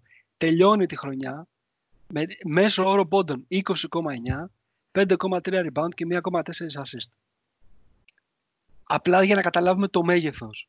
Δηλαδή το τι αντιπροσώπευε σε μια εποχή που το μπάσκετ βέβαια ήταν διαφορετικό, 30 δευτερόλεπτα, τρίποντας στα 25, ήταν αλλιώς οι κανονισμοί, ήταν πολύ πιο εύκολο να παίξει άμυνα και το hand check δεν, δεν, δεν ήταν foul. Ήταν πολύ διαφορετικά, έτσι. Λοιπόν, ήταν, ήταν τεράστιο μέγεθος. Τεράστιο μέγεθος. Και προφανώς είχε και κάνει και σπουδαία καριέρα πριν έρθει στον Ολυμπιακό. Ξεκίνησε από την Μπούτνοστ, ε, πήγε μετά στην Παρτιζάν, μετά έπαιξε μια χρονιά δεν ξέρω πόσο έπαιξε, δεν το έχω ψάξει στο Σαν ε, Αντώνιο, ε, ε, έχει, έχει, δεν, είχε παίξει, δεν είχε παίξει πολύ Σαν Αντώνιο, αλλά έχει και τρομερές ιστορίες από το NBA. Δεν ξέρω, διαβάσατε καθόλου τώρα ελαίο γενεθλίων, τίποτα. Ε, του, είχαν, ε... του, είχαν βγάλει και, του είχαν βγάλει και ένα τραγούδι ε, στο Σαν Αντώνιο ψιλοκαλτήλα φάση, ρε παιδί μου. Δεν, τον, δεν είχε πάει πολύ καλά γιατί ήταν ε, coach ε, me offense, no defense η ναι, φάση. Κατάλαβα. Παρ' όλα αυτά έγινε έχει... πολύ φίλος με τον Πόποβιτς. Ε. Έχουν ναι, προσωπικές και... και ο Πόποβιτς το... τον μάζεψε τώρα που είχε πάθει το 17ο έφραγμα. Να, πριν από 2-3 χρόνια. Ναι. Είναι και αυτός ε, παρεστηρμένος από τα πάθη του, από μικρός. Παίζει. Νομίζω ότι είναι, λέει, κάπου είχα διαβάσει ότι, ήταν, ότι είναι, είναι γιος ε, ξυλουργού και ε, δεν είχε φανταστεί ποτέ το, τον εαυτό του να κάνει οποιαδήποτε άλλη δουλειά από το να ασχολείται με το ξύλο. Τελικά έκανε αυτή την καριέρα που έκανε. Δηλαδή παίζοντας σε τόσες ομάδες, παίρνοντας τόσους τίτλους. Και, ε, και σταμάτησε ε, νωρίς έτσι ουσιαστικά, ρε παιδί μου. Μετά τον Παναθηναϊκό, που στον Παναθηναϊκό πόσο πήγε, 30-31. Στον Παναθηναϊκό πήγε, ναι, ήταν μικρός, το 95. Αυτός είχε γεννηθεί το 66, άρα ήταν 29. Ναι, τίποτα. Δηλαδή, σε φάση που τώρα ξεκινάει την τωρινή εποχή είναι η καλύτερη ηλικία, ας πούμε. Αυτός έκανε ουσιαστικά την τελευταία του καλή χρονιά. Εντάξει, με τον Πανιόνιο καλά πήγε μετά, αλλά δεν ξανά... Τρία χρόνια έπαιξε μετά. Έκανε, έπαιξε ναι, ναι, δεν στο Παναθηναϊκό, στο Πανιόνιο. Ηρακλή. Ε, τον Ηρακλή, τον Ηρακλή δεν θυμάμαι. Ρασίν Παρή και Άρη θυμάμαι. Ρε παιδιά, Άρη, όχι Ηρακλή. Όχι Ηρακλή, θυμάμαι λάθος. Άρη, Άρη πήγε σίγουρα. Και στη Βίρτους πήγε μια χρονιά νομίζω. Πήρε, πήρε κύπελο με τον Άρη, το 98 στο Final Four στο Αλεξάνδριο. Στο τελικό με την ΑΕΚ με τον Ιωαννίδη.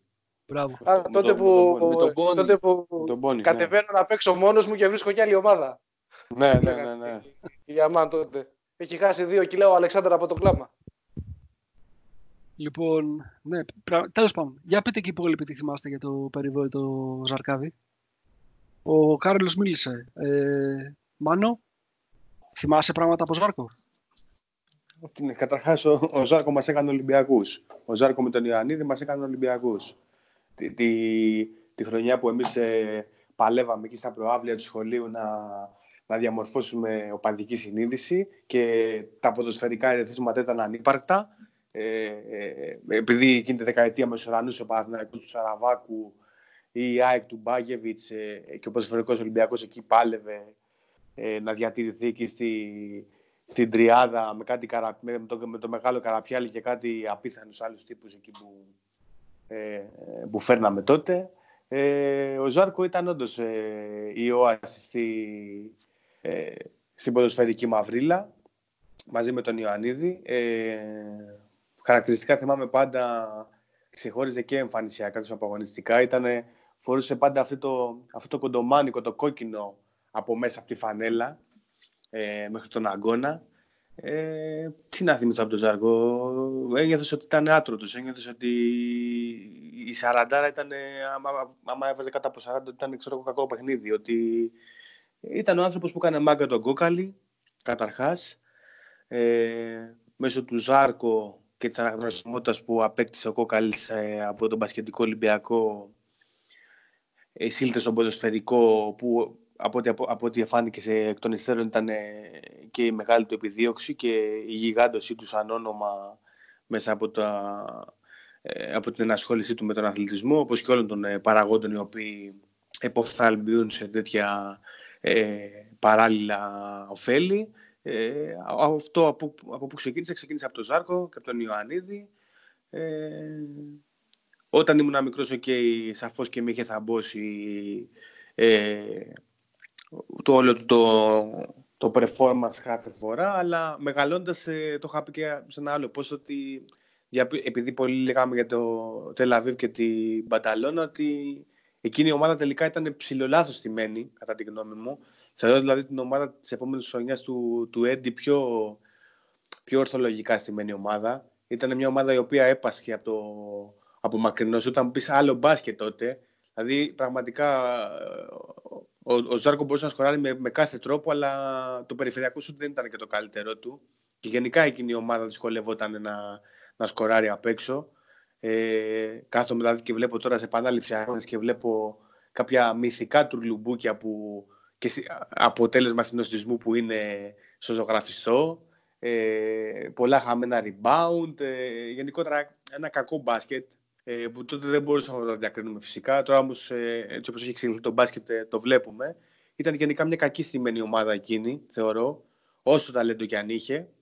Ε, γι' αυτό και ενδεχομένως ε, να μην καταφέραμε να φτάσουμε στην κορυφή της Ευρώπης. Όχι ότι η Μπαταλόνα ήταν καλύτερη ομάδα, αλλά εντάξει. Και εμείς, αν εξαιρέσεις τον Ζάρκο και τον ε, Τάρπλ εκείνη τη χρονιά, δύσκολα κάποιος άλλος μπορούσε να τη βάλει εύκολα την μπάλα στο καλάθι. Ο Ζάρκος ξέραμε ότι ήταν καταχρηστικός, έτσι, το ξέραμε. Ήταν καταχρηστικός και γι' αυτό και τελικά το βρήκε μπροστά του. Όπως είπαν τα παιδιά πριν σταμάτησε νωρίς. Θα μπορούσε να πετύχει πολλά περισσότερα. Σε κάθε περίπτωση μας μας έβγαλε από την ανυποληψία και στην ουσία ήταν εκείνος ε, η αφετηρία αυτού που ονομάζουμε σήμερα μπασκετικού Ολυμπιακού. Γιατί εντάξει, θεωρώ ότι πριν δεν υπήρχε, όπως είπατε και εσείς πριν, δεν υπήρχε καμιά σημαντική προϊστορία. Δηλαδή η δεκαετία του 70 με, με Γιατζόγλου και λοιπού δεν, δεν είχε διαμορφώσει μπασκετική συνείδηση σε κανέναν μας. Το μπάσκετ στον Ολυμπιακό κατέβηκε το 91. Οπότε ο Ζάρκο το έφερε μαζί με τον Ιωαννίδη. Ο Ζάρκο μας έκανε Ολυμπιακούς. Ο Ζάρκο μας έκανε μπασκετικούς. Και θα του χρωστάμε πάντα ευγνωμοσύνη γι' αυτό. Μάλιστα. Γιώργο, εσύ που τον έχεις δει από βίντεο, τι λες για τον κύριο Πασπαλιέ. Εντάξει, Θεός. Δηλαδή, εγώ, κοίτα, εγώ δεν τον έχω ζήσει, εγώ είμαι 25 χρονών δηλαδή, δεν τον έχω ζήσει για να ξέρω πώς επηρεάσε τότε τον κόσμο, αλλά επειδή έχω παρακολουθήσει όλη την ιστορία ας πούμε, του μπασχετικού Ολυμπιακού, εντάξει, τον έχω ως θεό και εγώ στο μυαλό μου. Δηλαδή, η πρώτη μου αφήση, ας πούμε, παίχτη του Ολυμπιακού που μου φέραν είναι του Πάσπαγη και εγώ δεν ήξερα καν ποιος είναι. Δηλαδή, από εκεί μπορώ να καταλάβω το τι ήταν ο Πάσπαγε. Αλλά θεωρώ ότι εκείνη η ομάδα είναι τρομερά δικημένη. Δηλαδή, έχει τον Πάσπαγε και δεν πήρε ευρωπαϊκό Εντάξει, ξέρεις την άποψή μου για τον Ιωαννίδη. Οπότε. Ποιο, δεν είχες τον Μπάσπαλια μόνο, φίλε. Είχες τον Μπάσπαλια, είχες τον Darplay. Είχες ναι, τον Φασούλα, είχες τον ειδικά αυτόν. Ειδικά αυτόν. Frontline δεν υπήρχε. Απλά ο Πάσπαγε δηλαδή δεν γίνεται αυτός ο παίκτης να μην έχει πάρει ευρωπαϊκό με τον Ολυμπιακό. Ξέρεις, είναι λίγο μια πίκρα. Αλλά ενέδωσε δηλαδή, ενέπνευσε όλο το σύλλογο, όλο το μπασχετικό τμήμα. Πήραμε ξανά πρωταθλήματα, ξαναγίναμε μεγάλη ομάδα. Εντάξει, τον ευγνωμονώ για μια ζωή τον Μπάσπα και ασχέτω αν δεν τον έχω ζήσει. Μεγάλος, δηλαδή τον αγαπώ κι εγώ και δεν τον έχω ζήσει, φαντάσου. Έτσι. Είναι ένας από τους μύθους, ε, από τους ερυθρόλευκους μπασκετικούς μύθους. Ο Ζάρκο. Ναι, για, για μένα είναι αυτός και ο Σπανούλης δηλαδή είναι η μύθη του Ολυμπιακού του μπασκετικού. Και μετά είναι όλοι οι άλλοι. Και αυτό που είπε ο Διονύσης στην αρχή, ότι δεν, ότι δεν θα τον βρεις πήγες στον Παναθηναϊκό, νομίζω κανένας Ολυμπιακός δεν, ξέρεις, έχει μια στεναχώρια, αλλά όχι θυμό για τον Πάσπαγη, γιατί ήταν τόσο μεγάλος και δημιούργησε τόσο μεγάλη χαρά σε όλο τον κόσμο, που τώρα πια έχει μόνο, ξέρεις, μια στεναχώρια και λέει γιατί ρε Πάσπαγε. Αλλά μέχρι εκεί, δηλαδή μεγάλη αγάπη για το συγκεκριμένο. Να είναι καλά ο άνθρωπος λοιπόν, και στεναχωρία όταν... που με το Διονύση δεν μπορούσαμε να τον δούμε στη Σερβία, μαθημάτη. Ναι, ναι. Ε, θα ήταν ένα μεγάλο, ναι, που ένα μεγάλο πράγμα, ίσως την επόμενη φορά. Την επόμενη φορά, μακάρι. Ναι. Πραγματικά, δηλαδή, ο, ο Πάσπαλια είναι, είναι εντάξει, είναι, είναι, είναι λίγο το θέμα, ας πούμε, για τον Ολυμπιακό. Ε, το ξέρετε ότι το καλοκαίρι εκείνο που ουσιαστικά σταμάτησε η συνεργασία του ε, με τον Ολυμπιακό ήταν γιατί έπρεπε να βρεθεί ένα εξυλαστήριο θύμα και ο Ανίδης δεν μπορούσε να το πάρει πάνω του, έτσι. Το, την ξέρετε την ιστορία, φαντάζομαι. Που ήταν ε, ουσιαστικά η εγώ ή αυτός. Κάπως έτσι έγινε και, και πήγε απέναντι στον Παναθηναϊκό. Αλλά τέλος πάντων, εντάξει, αυτά είναι τώρα ιστορίες άλλων ετών. Λοιπόν, αλλά δεν ήταν μόνο αυτός αυτήν την εβδομάδα που είχε γενέθλια, ήταν και ο Σάσα Βολκόφ. Άλλος ένας έτσι πολύ μεγάλος ε, παίχτη, Ουκρανός. Βέβαια, εκείνη την εποχή ήταν ε, Σοβιετική Ένωση. Ξεκίνησε από την ε, μετά πήγε όπως υποχρέωνε το, το σύστημα το σοβιετικό όλους τους καλούς παίχτες να περάσουν από την Τζέσεκα Μόσχας. Έκανε εκεί πέρα μια περίοδο στην Τζέσεκα. Μετά ήταν από τους πρώτους ε, Σοβιετικούς όπου δεν ξέρω με ποιο τρόπο κατόρθωσε και πήγε και έπαιξε στο NBA. Έχει παίξει στο Atlanta Hawks για τρία χρόνια. Αυτό τώρα είναι... Δηλαδή, νομίζω ο, ο Ματσουλιώνης, ε, αυτός και δεν ξέρω ποιος άλλος είναι. Θα πρέπει να, να κάτσω να κάνω έρευνα για να, να βρω ποιος άλλος. Ο Σαμπόνης έφυγε πολύ αργότερα. Ε, ελάχιστοι είχαν κατορθώσει να, να φύγουν από τη Σοβιετική Ένωση και να παίξουν στο NBA. Έπαιξε τρία χρόνια στη, ε, στους Hawks. Δεν το λες και λίγο. Ε, και μετά νομίζω πρέπει να πήγε κάπως στην Ιταλία, δεν θυμάμαι σε κάποια ομάδα. Πήγε στον Παναθηναϊκό. Το καλοκαίρι εκείνο που ο Παναθηναϊκός πήρε τον Πάσπαλιε όπως έφυγε ο Πάσπαλιε από τον Ολυμπιακό και πέρασε απέναντι ε, προσπαθούσε να βρει έναν τρόπο να ε, αποδεσμευτεί από το συμβόλαιο του, του Βολκόφ και ο Ολυμπιακός παρενέβη και ουσιαστικά πήρε τον Βολκόφ και ενώ τον πλήρωνε ο Παναθηναϊκός. Είναι από τις φοβερές ιστορίες εκείνης της εποχής. Έπαιξε ένα χρόνο σε εμάς. Ε, είχε ένα αρκετά σοβαρό τραυματισμό με τη μέση του και ουσιαστικά το 95 μετά από εμάς σταματάει ο άνθρωπος. Και ξανά έπαιξε δύο χρόνια μετά από πέντε χρόνια. Έκανε μια προσπάθεια στο Κίεβο σε κάποια ομάδα εκεί πέρα και ουσιαστικά δηλαδή η καριέρα του σταμάτησε εκεί πέρα. Ε, Πάμε πάλι από την αρχή. Ξανά Διονύση. Το, το Βολκόφ το θυμάσαι καλύτερα, φαντάζομαι. Ήταν και πιο έτσι πρόσφατος. Ήταν και στη θέση σου, τεσάρι. Ναι, ναι, ναι. Εγώ, εγώ τεσάρι. Εντάξει, τώρα προσπαθώ να σε ψηλώσω λίγο τώρα γιατί. Ο... Τρίτο point guard ήμουνα. Ε, τέλος ε, ο Βολκόφ ε, ήταν πάρα πολύ ωραίος παίκτης. Ήταν ε, γλυκός. Το βασικό που θυμάμαι εγώ από το Βολκόφ πέρα είχε μια πολύ γλυ, ε, ε, γλυκιά μπασκετοσύνη, δηλαδή της μίλαγε της μπάλας, χωρίς να είναι πολύ φαντεζή ή ε, εξαιρετικά αποτελεσματικός ή και κάπως, θα έλεγα, ε, λίγο, όχι αρκετά εγωιστής για να παίρνει και πολλές φάσεις πάνω του. Εμένα αυτό που θυμάμαι, ε, αυτό που θυμάμαι εγώ πιο πολύ από τον Βολκόφ ήταν ότι ήταν, θεωρώ ένας πολύ έξυπνος παίχτης. Δηλαδή πολύ καλές τοποθετήσεις, αίσθηση του αγώνα και του γηπέδου, ε, πολύ οικονομικός, πολύ ε, κέρυες οι κινήσεις του. Ε, ήταν από αυτούς τους ανθρώπους, από τους παίχτες που ίσως περνάνε και κάπως απαρατήρητα, αλλά τελικά είναι πάρα πολύ κρίσιμοι και ε, σημαντικοί για έναν αγώνα και μια ομάδα. Ε, μου άρεσε πάρα πολύ σαν παίχτης. Ε, αυτό που δεν μπορούσα να καταλάβω ήταν ότι είχε πάντα ένα σχετικά έτσι, αυτό το, το παγωμένο του, του σοβιετικού ταγματάρχη ας πούμε το, το βλέμμα όπου δεν καταλάβαινα τώρα αυτός ζορίζεται, χάρηκε ε, συνοχωρήθηκε που χάσε το, τη βολή. δεν έβγαζε συνέστημα. Ναι δεν έβγαζε καθόλου συνέστημα και αυτό ήταν λίγο έτσι ε, ξένο για μας. με εντυπωσίασε ήταν ναι, πολύ ξένο λίγο απόκοσμο κάπως αυτά θυμάμαι εγώ από τον Βολκόφ πολύ μεγάλος παίχτης, μου άρεσε πάρα πολύ πάρα πολύ μου άρεσε Εκείνη τη χρονιά το 1994 στην, ε, στη EuroLeague έχει παίξει 18 μάτς, έχει 12 πόντους, 6,5 rebound, 2 assist.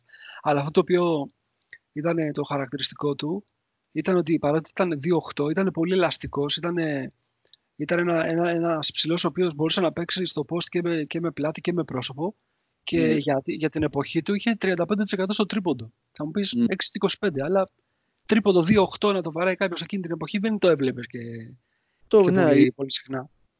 Όταν έλεγα γλυκιά μπασκετοσύνη, ήταν μπασκετικός παρόλο που ήταν έτσι ψηλός. Ε, είχε, είχε, της μίλαγε τις μπαλάς. Είχε, είχε και καλή τρίπλα. Δηλαδή ήταν ωραίος. Ήταν ωραίος. Ναι. Τσάρλ, το θυμάσαι το Βολκόφ;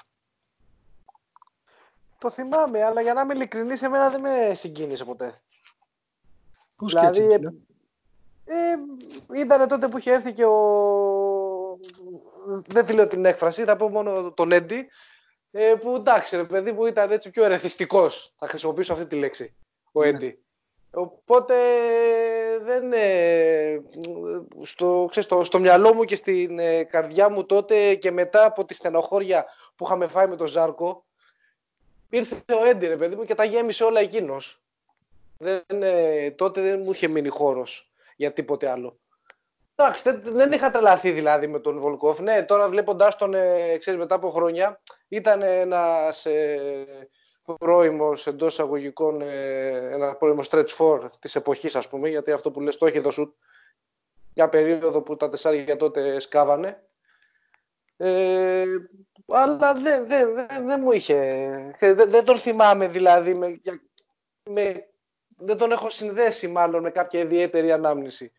Από την άλλη γιατί... μπορώ, μπορώ, άμα θέλεις να κάτσουμε για τον Έντι να συζητάμε φάσεις, φάσεις. Θα σου πω ακόμα και, και, ακόμα και το, το σήμα με τα βήματα που έκανε στο Final Four, τα βήματα που είχε κάνει ο Γιαννάκης, που είχε πάρει την μπάλα και στον αέρα, είχε σταματήσει πριν σφυρίξει ο διαιτητής. Ε, ο, ρε παιδί μου, ο Βολκόφ ήταν άτυχος. Εκτός ότι έπαιξε λίγο και είχε το πρόβλημα με τη μέση του και σταμάτησε. Ότι ουσιαστικά κουτούλαγε ε, πάνω στο τι είχε αφήσει σαν παρακαταφύγει ο Πάσπαλια. Ο οποίος ναι, ήταν κάτι ανάμεσα σε 4 και σε 3. Ήταν 2-8 Πάσπαλια. Έτσι. Δηλαδή το ότι σούταρε από τα 5-6 μέτρα, ξέρω εγώ, και τα βάζα από παντού. Ε, ναι, ναι, ήταν, ναι, ναι. ήταν 4 όμως. Δηλαδή αυτή ήταν η θέση του. Και όταν έβλεπες τον άλλον για μια τριετία να σου βάζει 40 και έρχεται αυτό που λέει και ο Διονύσης ο, ο Σοβιετικός ταγματάρχης με το ε, γκρι μπλε μάτι το οποίο δεν σου βγάζει καθόλου συνέστημα, είτε έχει βάλει το πιο δύσκολο καλάφι, είτε ξέρω εγώ, έχει έρθει η καταστροφή του κόσμου. Ε, δεν μπορεί να δεθείς, ρε φίλε. Είσαι νότιο. Δεν γίνεται. Πώς να το κάνουμε τώρα. Ήταν άτυχος. Ήταν άτυχος. Δεν ήταν. Όλοι αυτοί, κοίταξε να όλοι αυτοί οι πιο βόρειο-ευρωπαίοι είναι για να πηγαίνουν στον Παναθηναϊκό. Δεν είναι για τα Ολυμπιακά μας. Τα... Δεν ταιριάζουν τα Ολυμπιακά μας τα χνότα.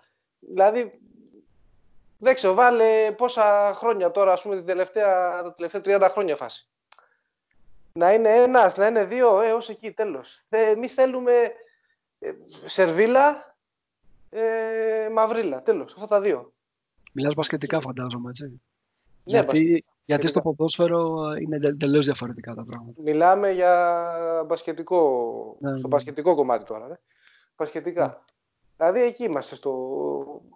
Και έχει να κάνει σίγουρα και με την ιδιοσυγκρασία. Δηλαδή θέλουμε κι εμείς λίγο παδιλίκι Ξέρεις, μας αρέσει ρε παιδί, πώς σου πω, το, το, το γουστάρουμε, το, το, το αναζητάμε. Το Το εκτιμούμε. Ναι. Όπως και όλοι θα μου πεις, αλλά δεν ξέρω. ίσως έχω την εντύπωση ότι εμείς το εκτιμούμε και λίγο παραπάνω. Ναι, παίζει αυτό που λες. Παίζει. Εγώ θυμάμαι πάντως τον, ε, τον Βολκόφ να είναι έτσι ένας πολύ τίμιος ε, ξένος. Δηλαδή από τους ξένους που πέρασαν από τον Ολυμπιακό και δεν έκλεψε. Δεν ένιωσα δηλαδή ότι ήταν ένας αδιάφορος, μέτριος, κακής ποιότητας ε, παίχτης που... Όχι, ρε, τι, τι κακής ποιότητας. Ο τύπος ήταν, ήταν πρωτοπόρος. Ήταν, ήταν, ήταν όνομα για την εποχή του. Ναι, πρωτοπόρος. Μα με τον Παναθηναϊκό είχε κάνει τρομερή χρονιά, ρε, την προηγούμενη. Ναι, όντως. Όντως. Αλλά είχε πέσει κάνει πάνω, τρομερή πάνω, χρονιά. πάνω στο Tarpley από εμάς. Απλά είχε πέσει, ναι, πάνω στο, πάνω στο Tarpley, που, οκ, ξέρω εγώ. Τι θεός αυτός ο Tarpley, εντάξει, τρομερό. Δηλαδή το story στο Τελ Αβίβ που πήγε και είχε γίνει ε, χάλια μαύρα μετά τον ημιτελικό και ήρθε στο γήπεδο μια ώρα πριν, ξέρω εγώ, μια μισή ώρα. Είναι, είναι Ολυμπιακός, ολόκληρος. Ο μπασκετικός Ολυμπιακός είναι κάτι τέτοιες ιστορίες, ας πούμε. Συγχωρημένο ο Ρόι. Πάει, τον έφαγαν και αυτοί οι δαιμονές του. Ε, Ναι, ναι, ναι, δυστυχώς. Δυστυχώς. λοιπόν, ο Μάνος θέλει να μιλήσει για τον Βολκόφ. Τον βλέπω εκεί πέρα. Ανοίγει, κλείνει το μικρόφωνο. Ε, ναι, θέλω να πω τέτοιο, ότι δεν ήταν στην ουσία ο Βολικόφ ε, ο αντιπάς παλιέ. Ε, αν θυμάστε ήταν εκείνη η δεκαετία η οποία επιτρέπονταν ε, δύο ξένοι σε κάθε ρόστερ. Ε, είχαμε, είχαμε ελληνοποιήσει τους Σέρβους Τάρλατ, Στόμιτς και Νάκιτς. Ε, είχαμε τους τρεις Έλληνες, τον ε, Φασούλα, τον Σιγάλα και τον ε, Μπακατσιά. Και στην ουσία θέλαμε κάθε χρόνο δύο ξένους έτσι, που, να μας κάνουν, που να κάνουν τη διαφορά. Την προηγούμενη χρονιά λοιπόν ήταν ο, ο Ζάρκο ως τριαροτεσάρι να πούμε έτσι και ο, ο Τάρπλη ως τεσσαροπένταρο. Οπότε στην ουσία ο Τζόνσον αντικατέστησε τον Ζάρκο στο 3 και είχε λογική αυτή η αγωνιστική τουλάχιστον. Δεν ξέρω αν, ε, όπως είπες εσύ πριν Νίκο, θέλοντας να τονώσεις λίγο το, το παρασκηνιακό ύφος της συζήτησης ότι υπήρχε θέμα με τον Ιωαννίδη και αυτά.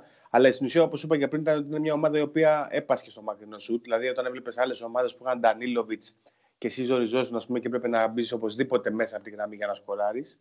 Ήρθε ο Έντι, ο οποίος έλυσε το πρόβλημα με το μακρινό σουτ ω αντι ε, Ζάρκο και ο Βολκόφ στην ουσία ήταν ο αντιτάρπλεϊ. Και ίσως γι' αυτό λιγάκι στη συνείδηση των περισσότερων μας να μην έκανε γκέλ τόσο καλό, γιατί όταν είχε την προηγούμενη τον κορυφαίο, το κορυφαίο στο 45 που πέρασε από την Ελλάδα, και μετά πας στο Βολκόφ, ο οποίος ήταν όντως, όπως είπατε, ένας σύγχρονος ψηλό. Γι, αυτό, γι' αυτό περισσότερο ο Βολκόφ δεν έμενε στη συνείδησή μας ως κάτι το σπουδαίο. Αντικατέστησε στην ουσία τον, τον, τον Darplay. Αλλά ήταν ένα σύγχρονο τεσάρι για την εποχή Stretch 4 που δεν το βρίσκε και ήταν ένας παίκτης ο οποίος πιστεύω ότι άνετα θα μπορούσε από τις λίγες περιπτώσεις παιχτών που με τα τότε χαρακτηριστικά να χωρέσει και στο σύγχρονο μπάσκετ. Δηλαδή και σήμερα, αν μπορούσε να το ξανακάνει τριαντάρι, άνετα χώραγε σε ρόστερ Ευρωλίγκας. Που κάποιοι παίκτες, ας πούμε, τότε θρύλοι ενδεχομένως τώρα να μην μπορούσαν να παίξουν. Ναι, ρε, ήταν, ήταν 2-8. Μπορούσε να παίξει με πλάτη και με πρόσωπο. Μπορούσε να, να, να πάει και να στηθεί στη γωνία, να πάρει μια πάσα και να πάει, ξέρω εγώ, να προσποιηθεί ότι θα στο τρίποντο, να βγει κάποιος να τον μαρκάρει και να χτυπήσει το close out. Δηλαδή, τώρα μιλάμε αυτό πριν από δεν ξέρω και εγώ πόσα χρόνια. 30 χρόνια περίπου. 30 ήταν, χρόνια. Ήταν, ήταν, και, είχε και agility έτσι. Ήταν, ήταν ευκίνητος παίκτης. Δεν ήταν ε, βαρύς. Ναι. Είχε πλαστικές κινήσεις δηλαδή. Απλά ήταν, ήρθε ω αντιτάρπλη στην ουσία. Αυτό ήθελα να πω. Ναι, όχι, έχεις ε, δίκιο. Έχεις δίκιο. Ισχύει. Ισχύει. Ε, στην ουσία αντικατέστησε το Ρόι και ήταν λίγο εντάξει, ήταν μοιραία η σύγκριση λίγο. Όχι ότι είχε κακά νούμερα. Εντάξει, είχε τον ε, τραυματισμό στη μέση. Όντως ο, ο Έντι τότε τράβηξε τα, τα βλέμματα όλα. Ήταν ο, ο Αμερικανός, ο NBA, ο, το μεγάλο όνομα που ήρθε να σβήσει τη σκιά του Ζάρκο και όντως από την αρχή τα κατάφερε, από τα πρώτα ντέρμπι θυμάμαι, αν εξαιρέσουμε το, το πρώτο ντέρμπι στο Sporting, στο Κύπρο, το, το, το, το 40-42, 40-42 ε, που τα είχαν σπάσει όλοι τότε στα πατήσια, από εκεί και μετά ε, τα κάρφων όλα. Γι' αυτό είπα ότι πριν ήταν λίγο πιο ήταν λίγο, πληρέ, ήταν λίγο πιο πλήρως, ε, πληρέστερα στημένη η ομάδα του 94-95. Είχε, είχες ήσουν λίγο πιο stretch. Είχες και τον Έντι, είχες και τον Βολκόφ. Έβαλες πιο πολύ το τρίποντο στο παιχνίδι σου.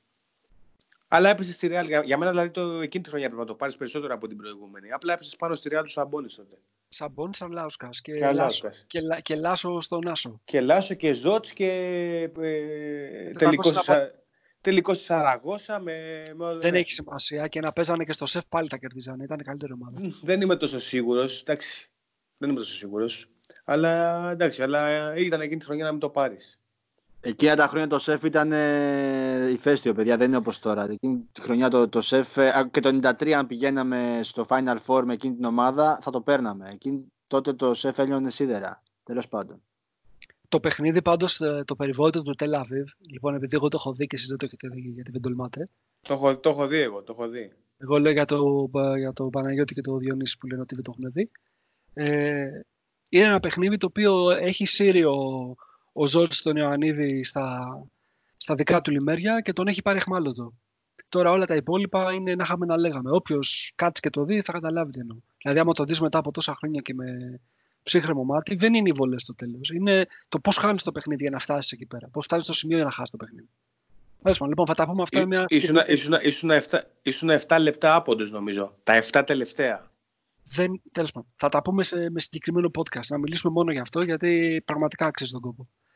Ε, να σου πω, ε, Κάρολε, ήθελα να μιλήσεις λίγο για, το, για τον Έντι για να βάλουμε στην κουβέντα και το, και το Σπανούλαρο, γιατί αυτός θα τα θα, θα, θυμάται όλα αυτά και πρέπει να έρθουμε λίγο πιο, πιο σύγχρονα, γιατί δεν τα θυμάται όλα αυτά το παιδί. Λοιπόν, ο Έντι, ε, θυμάσαι ποιον το πρώτο μετά το, μετά, μετά το παιχνίδι, στο, μετά το παιχνίδι στο, στο μάτι του Κυπέλου, θυμάσαι ότι πηγαίνουμε και να παίξουμε εκτός έδρα στο Αλεξάνδριο; Το θυμάσαι αυτό το μάτι. Δεν το θυμάμαι, δεν το θυμάμαι, όχι. Που πέφτουν κάτι κέρματα, έχει πάθει σοκ ο άνθρωπος και τα λοιπά και σε κάποια φάση ξυπνάει μέσα του το, το ένστικτο του, του παιχταρά ας πούμε και αρχίζει και τα βάζει από, από παντού.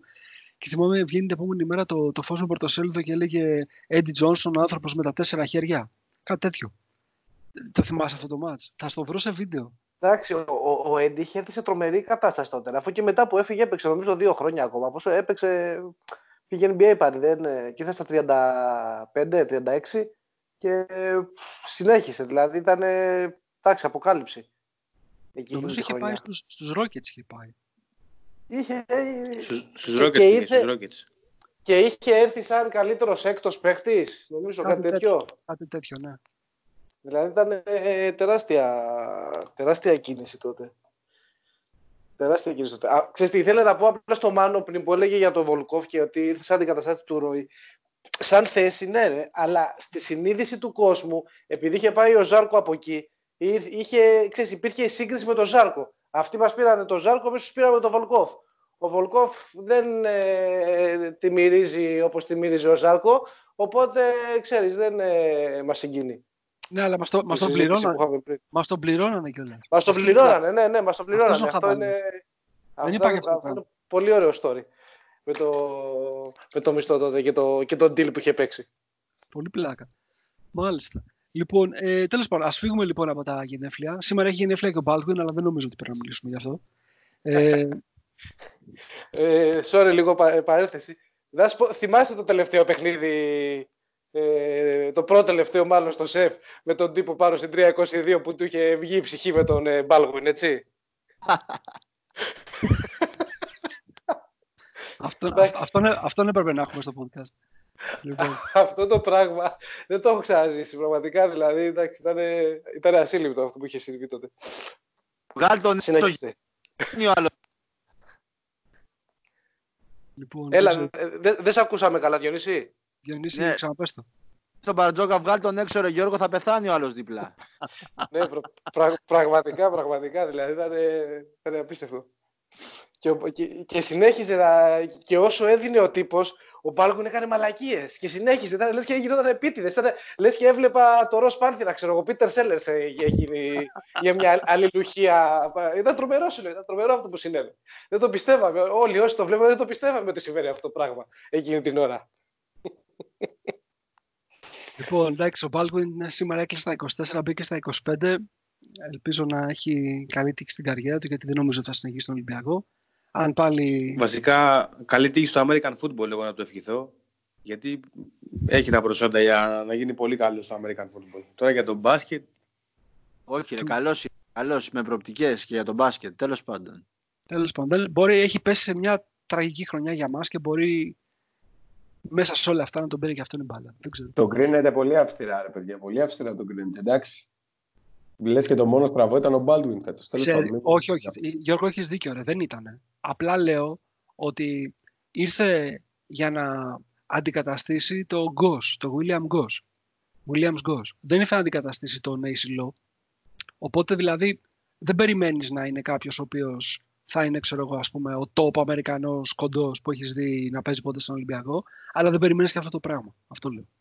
Εντάξει, δηλαδή, Νίκο, όταν πιο... πηγαίνει λάθος η μια ομάδα, τα βλέπεις όλα τα αρνητικά δύο φορές παραπάνω και δύο φορές μεγαλύτερα. Εσύ, ο, και ο, ο, Τσέρι φαινόταν, ο Τσέρι φαινόταν πιο συγκροτημένος παίχτης. Δηλαδή, ξέρω εγώ. Αυτό. Δεν ξέρω, παιδιά. Τα τελευταία δύο χρόνια στον Ολυμπιακό είναι τόσο ήταν μέχρι να έρθει ο Γιώργος Μπατζόκας τόσο χάλια όλο το πλαίσιο που ειλικρινά δεν μπορώ να κλείνω κανέναν παίχτη. Ρε εσύ Διονύση πιο αδιάφορο Αμερικανό έχεις δει ποτέ; Δεν ξέρω ρε παιδιά αν ήταν αδιάφορος το παιδιά ή απλά δεν καταλάβαινε τι, τι του έχει έρθει στη ζωή του πια. ήταν και ε, άνιωθος γενικότερα η φάση του, δεν ξέρω. Αλλά... Εγώ, εγώ είδα καλά πράγματα, ε, είδα μάλλον και καλά πράγματα από τον Μπάρντιν. Δηλαδή είδα έναν παίχτη ο οποίος αν δουλευτεί και αν και αν προφανώς όλα τα αν θα μπορούσε να είναι μέσα από τους 4-5 καλύτερους point guard της Ευρώπης. Λόγω ε, παιδιά, είναι πολύ μεγάλη κουβέντα. Είναι πολύ μεγάλη κουβέντα αυτό που λέτε. Αλλά δεν μπορώ να κρίνω παίχτη στον Ολυμπιακό με αυτό το πλαίσιο στο οποίο δουλέψαν τα τελευταία ένα-δύο χρόνια όλοι οι άνθρωποι στον Ολυμπιακό. Δεν μπορώ να κρίνω ούτε προπονητή ούτε παίχτη. Δεν μπορώ, πώς να σου πω. Ήταν άλλα τα εμένα το, εμένα το πνευματικό αυτό που λέει ο Νίκος είναι που ας πούμε δεν μου αφήνει ιδιαίτερα περιθώρια αισιοδοξίας. Τα χαρακτηριστικά τα παιχτικά, ναι, έχουμε δει και πολύ καλά παιχνίδια που έχει κάνει και έχουμε πει έτσι ενίοτε κουβέντες ότι αυτόν τον ε, Μπάλγον π.χ. Ε, του Τελαβίβ που παίξαμε έξω στη Μακάμπη τον αγοράζω, παράδειγμα. Αλλά είναι ένα στα πέντε παιχνίδια, ε, γάμο το μου. Δεν είναι, ε, δεν, δεν είναι, δεν είναι. Ας την αστάθεια. δεν είναι μόνο η αστάθεια, ρε φίλε, εντάξει. Είναι όλα μαζί το πακέτο. Απλά εγώ θα κρατήσω τον τελευταίο καιρό με τον coach Μπαρτζόκα σε όλα τα δεύτερα ημίχρονα ήταν πολύ καλός. Και δεν μπορώ να κρίνω ρε φίλε ένα παίχτη όταν σε ολόκληρο τον οργανισμό υπάρχει τέτοια ανισορροπία. Δεν, δεν μπορώ να τον κρίνω μπασκετικά. Ότι φαίνεται αδιάφορος, εντάξει, το δέχομαι. Δεν είπαμε το αντίθετο. Να πούμε, να πούμε να είναι και άνιωθος. Αλλά για μένα, συγγνώμη Νίκο, είναι τρομερό prospect. Το αν θα το πάρει το ρίσκο ο coach Μπαρτζόκας, όπως είπε, δεν μπορείς να το πάρεις για τη θέση του playmaker το τι θα κάνει είναι δικό του θέμα. Εγώ θέλω να σα ρωτήσω κάτι. Παίζεις και τη θέση. Το παιδί αυτό, το βλέπεις να έχει το, το, το playmaking έτσι, ε, προφίλ να μπορέσει να διαβάσει άμυνα σετ; Ε, όχι Νίκο, αλλά έχει τα αθλητικά προσόντα που μπορεί να το ξεπεράσουν νομίζω. Ναι, αλλά αυτό προσπαθώ να σου πω ρε φίλε. Αν δεν το έχει αυτό το πράγμα το πνευματικό, πρέπει να αποκτήσει, να πάρει πάρα πολλά παιχνίδια για να, για να μάθει. Και αυτό που σημαίνει μια χρονιά Eurocup, σημαίνει μια χρονιά σε διαφορετικό επίπεδο. Δεν μπορείς να του ζητήσεις να γίνεις leading guard στον Ολυμπιακό όταν δεν μπορεί να κάνει τα βασικά. Εντάξει, για μένα είναι λάθος που τον βαφτίσαμε leading guard. Δηλαδή δεν γίνεται να το λέει. Ω τέτοιος ήρθε έτσι. Ε, έτσι τον παρουσιάσανε, Νικό. Δεν ήρθε ως τέτοιος. Καλά, και, και αυτός έτσι, δηλαδή, έτσι ναι, ήρθε και, και αυτοσυστήθηκε. Η... Ήρθε ναι, εδώ για να γίνω ηγέτης, είπε. Δεν είπε ήρθα εδώ για να δουλέψω. Ναι, Τσάρλ, δηλαδή... αυτός νόμιζε ότι θα έρθει η Ευρώπη και θα είναι ο Westbrook. Αυτό νόμιζε. Ναι, ε, αλλά θέλω να σου πω. Έλα, έλα, πες, πες, πες. ε, εμένα μου βγάζει, την, μου βγάζει την εντύπωση ότι είναι ένας τύπος που άμα του έλεγες έλα για να δουλέψεις και να ξεκινήσεις από χαμηλά και βλέποντας και κάνοντας, δεν θα το δοκίμαζε κιόλας, θα σου πω. Ναι, είναι αυτή του mentality. Δηλαδή έρχεται ένας παίχτης πρώτη φορά από την Αμερική στην Ευρώπη και του λένε θα, έρθει, θα πάω στον Ολυμπιακό που είναι ένας πάρα πολύ μεγάλος σύλλογος. Έχει πάρει ευρωπαϊκά τελευταία χρόνια, έχει πάει Final Four, τελικούς, τέτοια. Λες εσύ τέλεια, πολύ καλή ευκαιρία για μένα. Και πας στην πρώτη προπόνηση, μετά από 1,5 μήνα φεύγει ο προπονητής. Μετά, από, μετά πάει ο βοηθός σου. Βλέπεις δηλαδή όλο, όλος ο οργανισμός δεν δουλεύει σωστά. Ε, αυτός δεν έχει ακόμα ε, πώς να σου το πω, δεν έχει αναπτύξει ακόμα στον εγκεφαλό το πώς είναι ο κανονικός επαγγελματίας, γιατί όλη την ώρα ήταν G-League με NBA, G-League, G-League, NBA. Οπότε δεν είχε μάθει πώς, πώς είναι επαγγελματίας. Και ήταν σε μια ομάδα... Ο συγκεκριμένος, ο συγκεκριμένος όμως όρη έχει και το ιστορικό που ξέραμε ότι έχει. Δηλαδή δεν ήρθε εδώ ένας ε, ισορροπημένος ε, πνευματικά άνθρωπος ξέραμε ότι το, τον ακολουθούσε αυτό, ότι όπου είχε πάει είχε παίξει μπουνιές. Όπου είχε πάει είχε τσακωθεί. Δηλαδή ήταν κάτι, το πρόβλημα αυτό το πνευματικό που προϋπήρχε από τον Ολυμπιακό και από την άσχημη κατάσταση που συνάντησε εδώ. Το, σίγουρα δεν βοηθάει να γίνει fit σε τέτοιο περιβάλλον ένας εντός εισαγωγικών πιο προβληματικός χαρακτήρας, αλλά είναι κάτι που προϋπήρχε αυτό ρε παιδί μου το πρόβλημα. Δεν δημιουργήθηκε εδώ. Αν όμως ο σύλλογος λειτουργούσε σωστά, θα μπορούσες να βάλεις έναν περίεργο χαρακτήρα μέσα στην ομάδα. Εφόσον δεν δουλεύαμε όμως σωστά, δεν είναι εύκολο να μπει μέσα στον οργανισμό. Απλά εγώ θεωρώ ότι γενικότερα τους παίκτες της ομάδας τους κρίνουν πιο αυστηρά από ό,τι πρέπει. Ε, αυτό το έχω όχι ως, ε, ως μότο, να σου πω την αλήθεια, ότι οι φίλοι του Ολυμπιακού με τους παίχτες πολύ περισσότερο από ό,τι πρέπει και πολύ πιο αυστηρά από ό,τι πρέπει. Δηλαδή, μην θυμηθούμε τώρα το πώς η ομάδα έχει πάρει ευρωπαϊκό και πώς κρίναμε τους παίχτες. Κατάλαβες. Εντάξει, δεν το συγκρίνω με εκείνη την εποχή. Δεν το συγκρίνω με εκείνη την εποχή, απλά σου λέω ότι πιστεύω ότι το παιδί, όπως και τον Γκος πέρσι, τον κρίναμε τρομερά αυστηρά. Ε, δεν Εντάξει, όχι. Κοίταξε, εδώ διαφωνώ. Δεν τον κρίναμε όλοι τρομερά αυστηρά, γιατί ο Γκος πέρσι έκανε μια πάρα πολύ καλή χρονιά για rookie. Ε, και υπήρχαν, υπήρχε μεγάλο κομμάτι του κόσμου που τον ήθελε τον Γκος. Δηλαδή δεν είναι, και δεν είχε και καμία σχέση η εικόνα του Γκος με την εικόνα του Μπόλγουιν. Έτσι, καμία σχέση. Δηλαδή έτσι φωτός διαφορά. Σου λέω ότι ε, για τον Γκος, μια βόλτα στο σεφ όταν πήγαινα πέρσι, ε, άκουγα και πάρα πολλές απόψεις. Έλα, μωρέ, πιο γκος, με πιο φλότερ. Τι φλότερ είναι αυτό; Έχανε ένα φλότερ, θυμάμαι, με τη Ζαλγκύρη και όλο το σεφ πάει να τον φάει. Βλέπεις στατιστικό ότι έχει ναι, τα καλύτερα. Το, το, δηλαδή... το, κακό αυτό το, το έχουμε, ρε παιδί μου. Ναι. Ειδικά όταν μαζεύεται λίγο παραπάνω κόσμος ε, στο σεφ. Μα να σου πω. θα, θα βράζει πιο πολύ. Και που, και που δεν είχε και πολύ κόσμο. Φέτος με τη Βαλένθια είναι το πρώτο μάτς που επιστρέφει στο rotation ο, ο Baldwin, μετά τα φιλικά δηλαδή, είναι η πρώτη αγωνιστική του Κερμιζούρα. Στο πρώτο κατέβασμα που την κατεβάζει λίγο αργά, μουρμούρα κατευθείαν στο σεφ. Δηλαδή είμαστε κι εμείς λίγο ανθρωποφάγοι, ρε παιδί μου. Εντάξει, νομίζω ότι τον κρίνουμε πολύ αυστηρά. Έχεις, δίκιο, έχεις δίκιο για το, στο σχόλιο ότι υπάρχει αυστηρή κριτική, αλλά πρέπει να, να το, αν αποστασιοποιηθείς από το ότι παίζεις την ομάδα σου και τον βλέπεις ως παίκτη σε επίπεδο EuroLeague το τι μπορεί να αποδώσει βγάζοντας όλο το γύρω-γύρω, απλά δεν κάνει. Ναι, Αυτό... αρκετά πιθανό. Αρκετά πιθανό. Αυτό Απλά σου λέω ότι θεωρώ ότι Μετά, όταν αν, ήταν, αν ήταν αλλιώς, αν το περιβάλλον μπορούσε να του, να του χαϊδεύει τα φτάκια, αν ε, ο προπονητής ασχολιόταν ημέρα νύχτα μαζί του, αν οι συμπαίχτες του ήταν γαμάτοι και καλύτεροι, αν το περιβάλλον ήταν φανταστικό και του έλυνε όποια απορία είχε, ξέρω εγώ πριν τη σκεφτεί καλά-καλά. Αν, αν, αν, αν, αν, δεν είναι η πραγματικότητα αυτή όμως. Εντάξει, φίλε, εγώ τα κρίνω όλα αυτά για να κρίνω ένα παίκτη. Τα βλέπω όλα αυτά για να κρίνω ένα παίκτη. Ο, ο κάθε παίκτη πρέπει να έρθει και να προσαρμοστεί σε ένα, σε ένα περιβάλλον και πλαίσιο στο οποίο βρίσκει. Δεν θα προσαρμοστεί το πλαίσιο σε αυτόν. Η ομάδα είναι ε. αυτό που είναι. Και ο Ολυμπιακός προσπάθησε να τον ε, βάλει μέσα στο κλίμα της ομάδας που ήρθε και η μητέρα του, όλα αυτά. Αλλά σου ξαναλέω ότι εγώ θεωρώ ότι όταν ένας είναι 24 χρονών και έρχεται σε μια πολύ μεγάλη ομάδα, δεν πρέπει να κρίνεται τόσο αυστηρά, αλλά υπάρχει και το αστε, ο αστερίσκος ότι μπορείς να τον κρίνεις αυστηρά όταν ε, σου έρχεται και σου λέει πρώτη δήλωση θέλω να είμαι ο ηγέτης του Ολυμπιακού και θα είμαι. OK, okay, τότε θα τα ακούσεις φίλε, άμα δεν είσαι αυτός που πρέπει. Αλλά θεωρώ ότι το παιδί αυτό έχει τρομερό potential. Δηλαδή τα αθλητικά του προσόντα, στο πώς μπορεί να τελειώνει τις φάσεις, εγώ στην Ευρώπη δεν το έχω ξαναδεί. Γι' αυτό λέω ότι αξίζει λίγο προσοχή ο παίκτης. Ότι φέτος δεν ήταν καλός και ότι δεν έδωσε αυτά που έπρεπε, εντάξει, δεν διαφωνώ. Καθόλου. Να, να, στο, να το πω αλλιώς για να μπορεί να μην το εξηγώ καλά. Στο report που έκανε σήμερα ο, ο Μανώλης ε, για την ναι. Winners League και, μιλάγα, και μιλάγατε μάλλον με τον Μανώλη επιστήμη για το Young. Έτσι, ναι. λοιπόν, ο Young είναι μια αντίστοιχη περίπτωση σε πιο υψηλό επίπεδο ενός παίκτη ο οποίος ε, του δόθηκαν ευκαιρίες λόγω των αθλητικών του προσόντων και χαντακώθηκε λόγω της έλλειψης ε, πραγματικής αντίστοιχης ε, ικανότητας. Και έχει βρεθεί από εκεί που ήταν να παίζει στο NBA, ξέρω εγώ, και να έχει ευκαιρίες να, να κάνει καλά συμβόλαια στο NBA, έχει βρεθεί να παίζει στη Maccabi Haifa. Είναι ακριβώς η ίδια περίπτωση, φίλε. Ακριβώς ίδια. Απλά είναι λίγο διαφορετικά τα μεγέθη. Αυτό είναι όλο.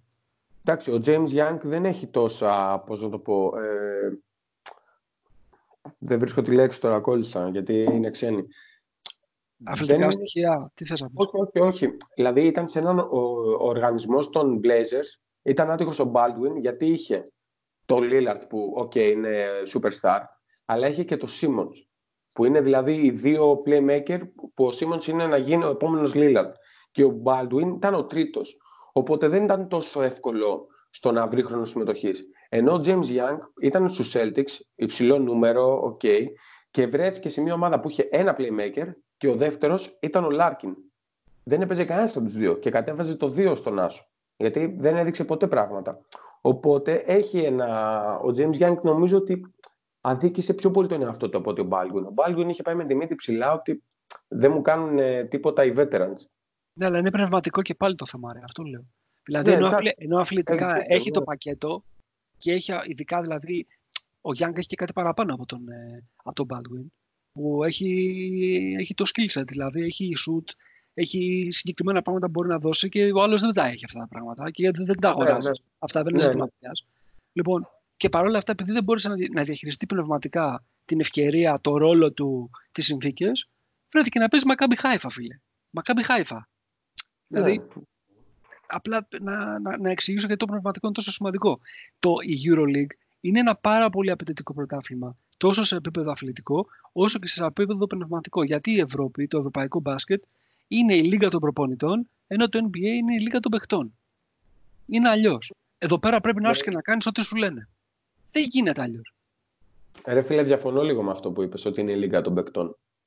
Το NBA. Ε, δεν ξέρω, οι ειδικοί ναι, έτσι, έτσι λένε, ρε φίλε. Ναι, απλά θεωρώ ότι είναι αναλόγω του Δηλαδή... Όταν αποφασίζει ο Λεμπρόν και ο κάθε franchise player ποιος θα είναι προπονητής, πώς θα διαχειριστούν σε πολύ, πολύ μεγάλο βαθμό το front office ε, τα max συμβόλαια, ε, είναι των παιχτών. Εσύ. Εντάξει, ρε φίλε, εδώ πέρα δεν έχεις όμως LeBron James. Έχεις το σπανούλι, αλλά δεν κάνει τα ίδια πράγματα. Ναι, δεν είναι το ίδιο, ρε φίλε. Δηλαδή, η, το Miami Heat ή η San Antonio Spurs ή κάποιες ε, ομάδες, δηλαδή συγκεκριμένες, είναι ομάδες των προπονητών και των GM. Τώρα να μου πεις ότι το παράδειγμα που δίνεις εσύ είναι η Brooklyn Nets. Πήγε δηλαδή ο Durant και ο Κάιρι, αποφάσισαν ότι δεν τους κάνει ένας τρομερός προπονητής. Οι Clippers τι είναι, ρε φίλε; Οι Clippers τι; ομάδα Doc Rivers είναι, ρε φίλε. Ποια Doc Rivers; Οι Clippers δεν θα ήταν τίποτα. Σηκώνεται και λέει ο, ο Λέοναρτ ένα, ένα ωραίο πρωί. Εγώ θέλω να πάω να παίξω στο Los Angeles. Ε, λοιπόν, ή θα πάω να παίξω εκεί πέρα, είναι ο LeBron, δεν μπορώ, άρα είναι οι Clippers. Λοιπόν, για να έρθω στους Clippers, θέλω να φέρετε μαζί, ξέρω εγώ, τον το George. Θέλω να φέρετε τον ένα, θέλω να φέρετε τον άλλον.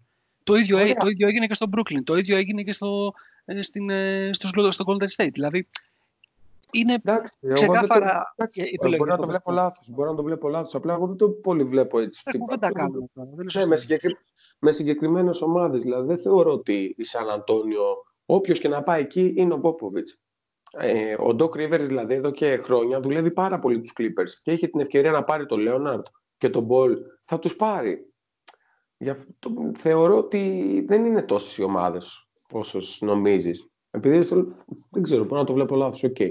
Απλά η, η Miami Heat ε, δεν είναι ομάδα τώρα παικτών. Εκεί πέρα κάνει κουμάντο Σπόελστρα. Ξεκάθαρα κουμάντο. Και όταν ήταν, άμα θυμάσαι, όταν ήταν και ο Λεμπρόν, ο Wade και ο Μπος, ε, δεν έκαναν κουμάντο οι παίχτες. Τώρα εντάξει, έχω αντίθετα από αυτό. Εσύ. Δηλαδή, ε, νομίζω ότι παρακάνανε κουμάντο τότε. Αλήθεια, το πιστεύεις αυτό; Ναι, ναι. Εντάξει, OK. Okay. Όπως και, όταν σηκώθηκε, όπως και όταν σηκώθηκε και πήγε ο, ο Λεμπρόν πίσω στο Cleveland, στους Cavs, και ουσιαστικά όρισε ποιος θα είναι ο προπονητής, ποιοι θα έρθουν, ποιοι θα μείνουν, ποιοι θα φύγουν. Και το ναι, έκανε αυτό για τρία ναι, χρόνια. Ναι. Εκεί το έκανε. Αλλά στους Miami Heat νομίζω κουμάντο έκανε ο Ράιλι. Νομίζω. Αυτό τουλάχιστον φαινόταν. Γι' αυτό είχε κατηγορηθεί και πολλές φορές ο Λεμπρόν ότι όσο, όσο ήταν στο Μαϊάμι έκανε κουμάντο ο Πατ Ράιλι και δεν έκανε αυτός. Ενώ τελευταία χρόνια κάνει κουμάντο παντού σε όλα. Εγώ να ξέρω ότι ήταν πολύ μεγάλο. κακό. Ναι, δεν το βρίσκω και απαραίτητα κακό αυτό. Ώστε ένα παίκτη να έχει πολύ μεγάλη επιρροή στο πώς θα κινηθεί η ομάδα. Εγώ δεν το βλέπω αρνητικά. Εκτός άμα δεν καβαλάει τον προπονητή έτσι. Απλά θεωρώ ότι δεν είναι κακό. Να κάνεις να έχεις μεγάλη Εξαρτάται. Εξαρτάται ποια οπτική το βλέπεις. Αν το ναι. βλέπεις αθλητικά, ναι, ναι. αν το βλέπεις αθλητικά είναι κακό. Αν το βλέπεις εμπορικά, όχι. Δηλαδή, αν δηλαδή αυτός ο Λεμπρόν ή οποιοδήποτε Λεμπρόν αντίστοιχο τέτοιο όνομα ε, πάνω στις πλάτες του χτίζεται ένα ολόκληρο εμπορικό οικοδόμημα, ε, ναι, okay, θα έχει επιρροή. Τι να κάνουμε. Αλλά αν μιλάμε Όχι. αθλητικά και να λέει θέλω να ξέρω εγώ προπονητή, διώξω τον, ε, τον Μπλατ, φέρε τον Λου που είναι βοηθός του ή ξέρω εγώ κράτησα ναι, αυτό το φέρε τον άλλον. Πήρε πρωτάθλημα. Είναι πετυχημένο. Πόσες, πόσες φορές έχει γίνει αυτό; Τι εννοείς πόσες φορές; Και με, να, να κρίνουμε και με τι ομάδα πήγαινε ρε φίλε. Είναι μεγάλη συζήτηση, θα την πιάσουμε άλλη φορά γιατί. Ε, έχω πάρα το πολλά... αλλιώς, δεν πειράζει. Ε, εγώ, ναι, ναι, πάμε, πάμε. Συνεχίζουμε. Δεν πειράζει, δεν πειράζει. Λοιπόν, ε, δεν ξέρω, τώρα μιλάγαμε για τον Μπάλκον και καταλήξαμε μιλάμε για τον Λεμπρόν. Δηλαδή, πώς σχετίζονται αυτά τα πράγματα; Το έχετε κάνει το podcast πάνω κάτω. δηλαδή, Εντάξει, κοίτα, ξεκινήσαμε με το podcast να είναι το αλήθειες με το Red Emerald, ξέρω εγώ. Νιώθω ναι. Διονύσης, είναι ερωτευμένος, ε, νιώθω καλά, είμαι με τη σύντροφο. Δηλαδή είναι λες και έβλεπα τη Ζήνα, ξέρω εγώ. Πρέπει, να σου πω, πρέπει να σου πω ότι έφυγε. Πρέπει να σου πω ότι έφυγε πριν από ένα λεπτό, γιατί ξέρω, έχει, ξέρω, έχει, Μακα, έχει μακαρονάδα πέστο. Και γράφει από κάτω πέστο και έφυγα. Και δεν ξέρω. Ξαφανίστηκε. Του, του το είπα, Οικογενειακές ιστορίες το έχουμε κάνει. Ο Ναβάχο κάθεται και σαν άλλος ε, Τανιμανίδης μας δείχνει βιντεάκια στο Twitter από, το, από την καραντίνα του να χορεύει, ξέρω εγώ, που δεν ενδιαφέρουν κανένα. Το χορογράφο, το γνωστό Να ξέρετε ότι εγώ δεν το έχω δει το βίντεο αυτό. Δεν το έχω δει, να ξέρετε. Το, το Φωκά Ευαγγελινό, ποιο λες; Ναι, μπράβο. Λοιπόν, ε, αυτό προσπαθεί τώρα να θα φτιάξει χορογραφία, γι' αυτό δεν είναι σήμερα μαζί μας. Εγώ έτσι έχω μάθει. Ναι, δεν ξέρω τι κάνει. Έχει περάσει σε άλλα προφανώς ε, στάδια ας πούμε, αναγνωρισιμότητας και το target group αρχίζει και μεγαλώνει. Έτσι είναι φίλε, όλα για τους followers, εγώ του το έχω πει. Εντάξει, είναι... να κάνεις, okay. Σεβαστό είναι. Δεν είναι κακό. και σεβαστό. Δεν είναι κακό αυτό. Λοιπόν, να επιστρέψουμε λίγο στα πασχετικά για να το κλείσουμε σιγά σιγά γιατί μιλάμε πολύ ώρα και θα κουράσουμε τον κόσμο. Λοιπόν, ε, το τελευταίο πράγμα που θέλω να μιλήσω μαζί σας σήμερα, από αυτά που έχω σημειώσει, είναι τη συνέντευξη του, του coach του Δη στον ε, Νίκο Βαρλά. Το, το είδατε αυτό το, το, το, το, βίντεο που το σπάσα σε δύο μέρη; Δεν ξέρω αν το έχετε δει. Πρέπει να σας το στείλα, δεν ξέρω αν το έχετε δει. Θα είμαι πολύ σύντομος και θα πω ότι δεν έχω δει τίποτα. Οπότε πείτε οι άλλοι που τα Φίλε, ούτε, ούτε εγώ το έχω δει, το έχω αποδικεύσει να το δω, αλλά δεν το έχω δει. Το έχω ξεχάσει τελείως. Ε, τότε τι να μιλήσουμε αν το έχετε δει. Μάλλον το έχετε δει. Κι εγώ αδιάβαστο είμαι, παιδιά. Απλά έχω δει επιγραμματικά αυτό, Νίκο, δείχνει, αυτό δείχνει ότι παρόλο που okay, καθόμαστε και το ηχογραφούμε το pod, είναι στη λογική του και στη βάση του live. Δεν υπάρχει καμία προετοιμασία, όπως ναι. είναι πασιφανέστατο των θεμάτων. Μα εμείς, εμείς, δεν, πουλάμε, ε, πώς το λέμε, ένα podcast το οποίο είναι προκάτ επαγγελματικό. Πουλάμε ένα, ε, μου, ένα podcast που δεν ξέρει. Μπορεί, ναι, μπορεί να ακούει ότι τώρα σχολιάζουμε κάτι και σου λέει έχουν συνεννοηθεί από πριν, έχουν δει, ξέρουν τι θα απαντήσουν. Ναι. Ορίστε, αποδείξαμε περίτρανα και με το πιο ε, σωστό τρόπο ας πούμε ότι όλα είναι live. Εμφατικά, εμφατικά, με τον πιο εμφατικό τρόπο. Εμφατικότατα.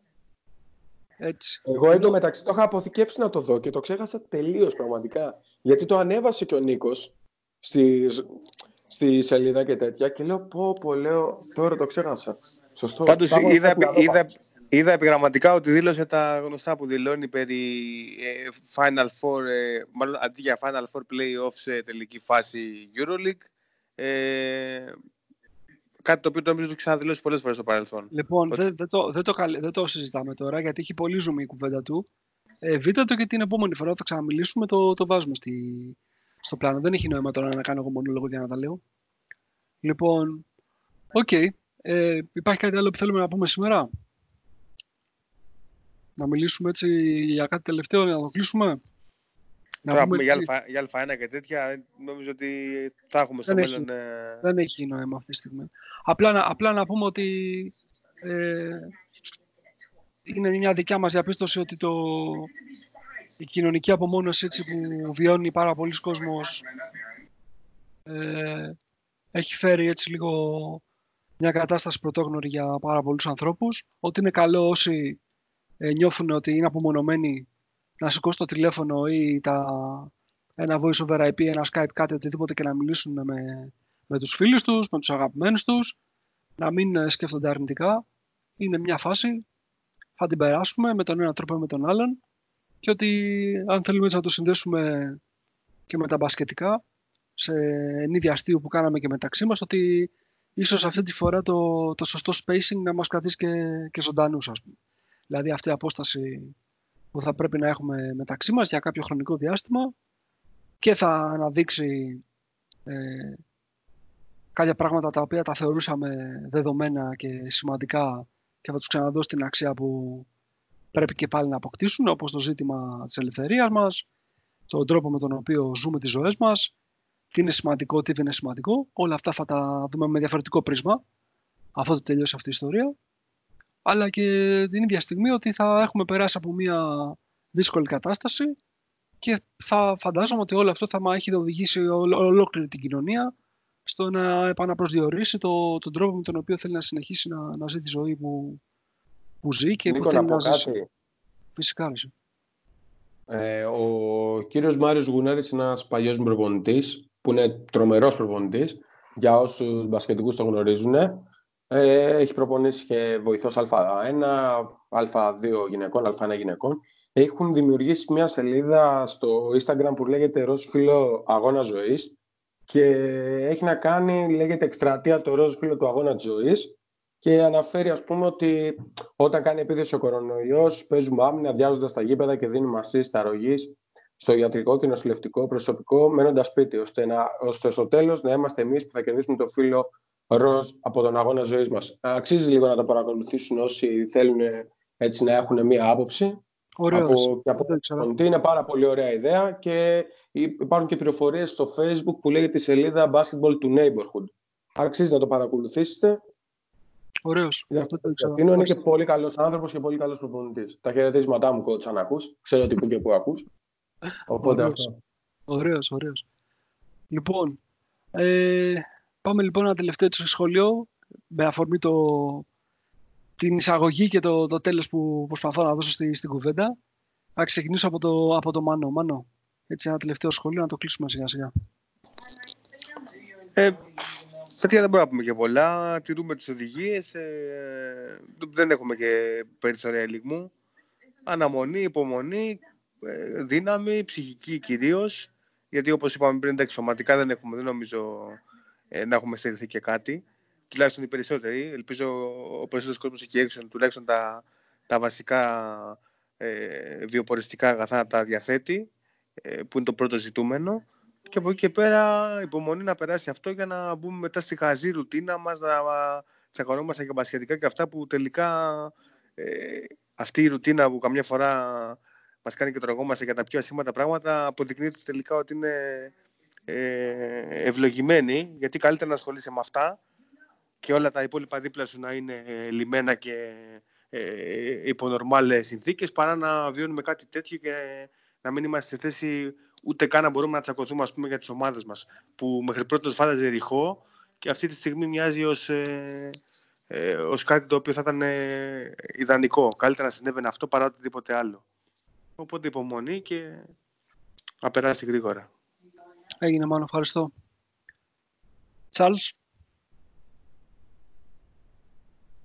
Εντάξει, είναι μια κρίση αυτή που θα, θα, την, πέρα, θα τη ζήσουμε, θα την περάσουμε και θα, και θα κρυθούμε λίγο κι εμείς από το πώς θα την αντιμετωπίσουμε. Ξέρεις, Νίκ, είναι εμείς που κατοικούμε, είμαστε τυχεροί, γεννηθήκαμε εδώ που γεννηθήκαμε γεωγραφικά και είμαστε σε αυτό το ορό συννεφάκι της Δύσης ε, και όλα αυτά τα χρόνια δεν έχουμε ζήσει πράγματα δύσκολα που ζουν άλλοι λαοί και άλλοι άνθρωποι που έτυχε να γεννηθούν κάπου αλλού.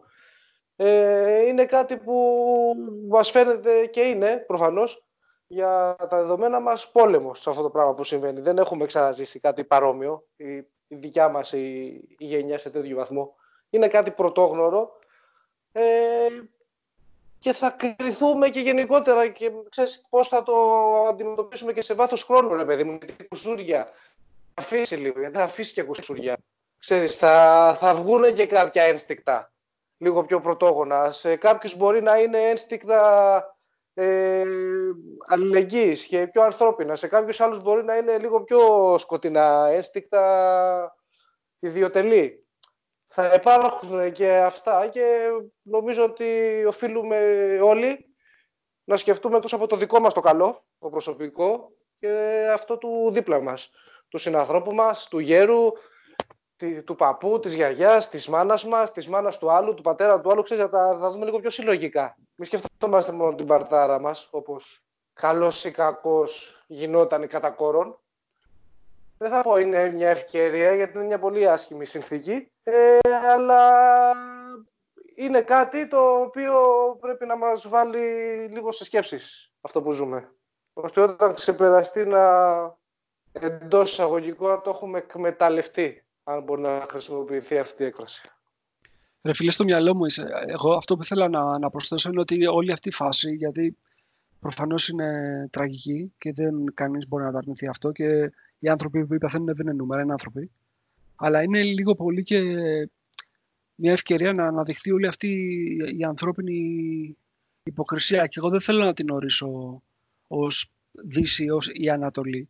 Γιατί, ας πούμε, διάβασα πριν από μερικές ε, μέρες ή δεν θυμάμαι, μπορεί να ήταν ε, πολύ σύντομα. Δηλαδή, δεν ξέρω, πρέπει να ήταν μέσα στη εβδομάδα. Ότι κάθε μέρα πεθαίνουν 10.000 παιδιά από την πείνα στην Αφρική.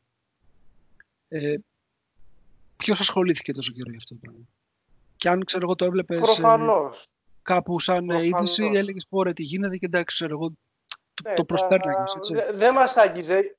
Να σου πω κάτι. Έχουμε μάθει εμείς τώρα, γιατί που μιλάς για υποκρισία, έχουμε μάθει κάτι να μας αγγίζει όταν συμβαίνει δίπλα στη γειτονιά μας. Όταν γίνεται μια τρομοκρατική επίθεση στο Παρίσι, είμαστε Ζεσουή Παρί. Όταν γίνεται μια τρομοκρατική επίθεση στο Πανεπιστήμιο της Κένιας και σκοτώνονται 100 άτομα, είναι τρίτη.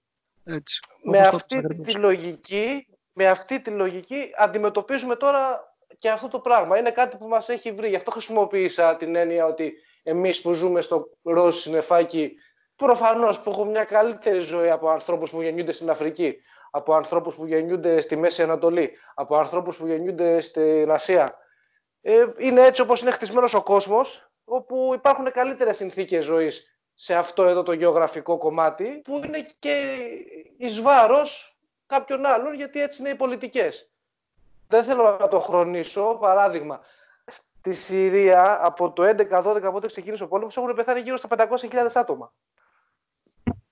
Εντάξει, OK. Okay. Ναι.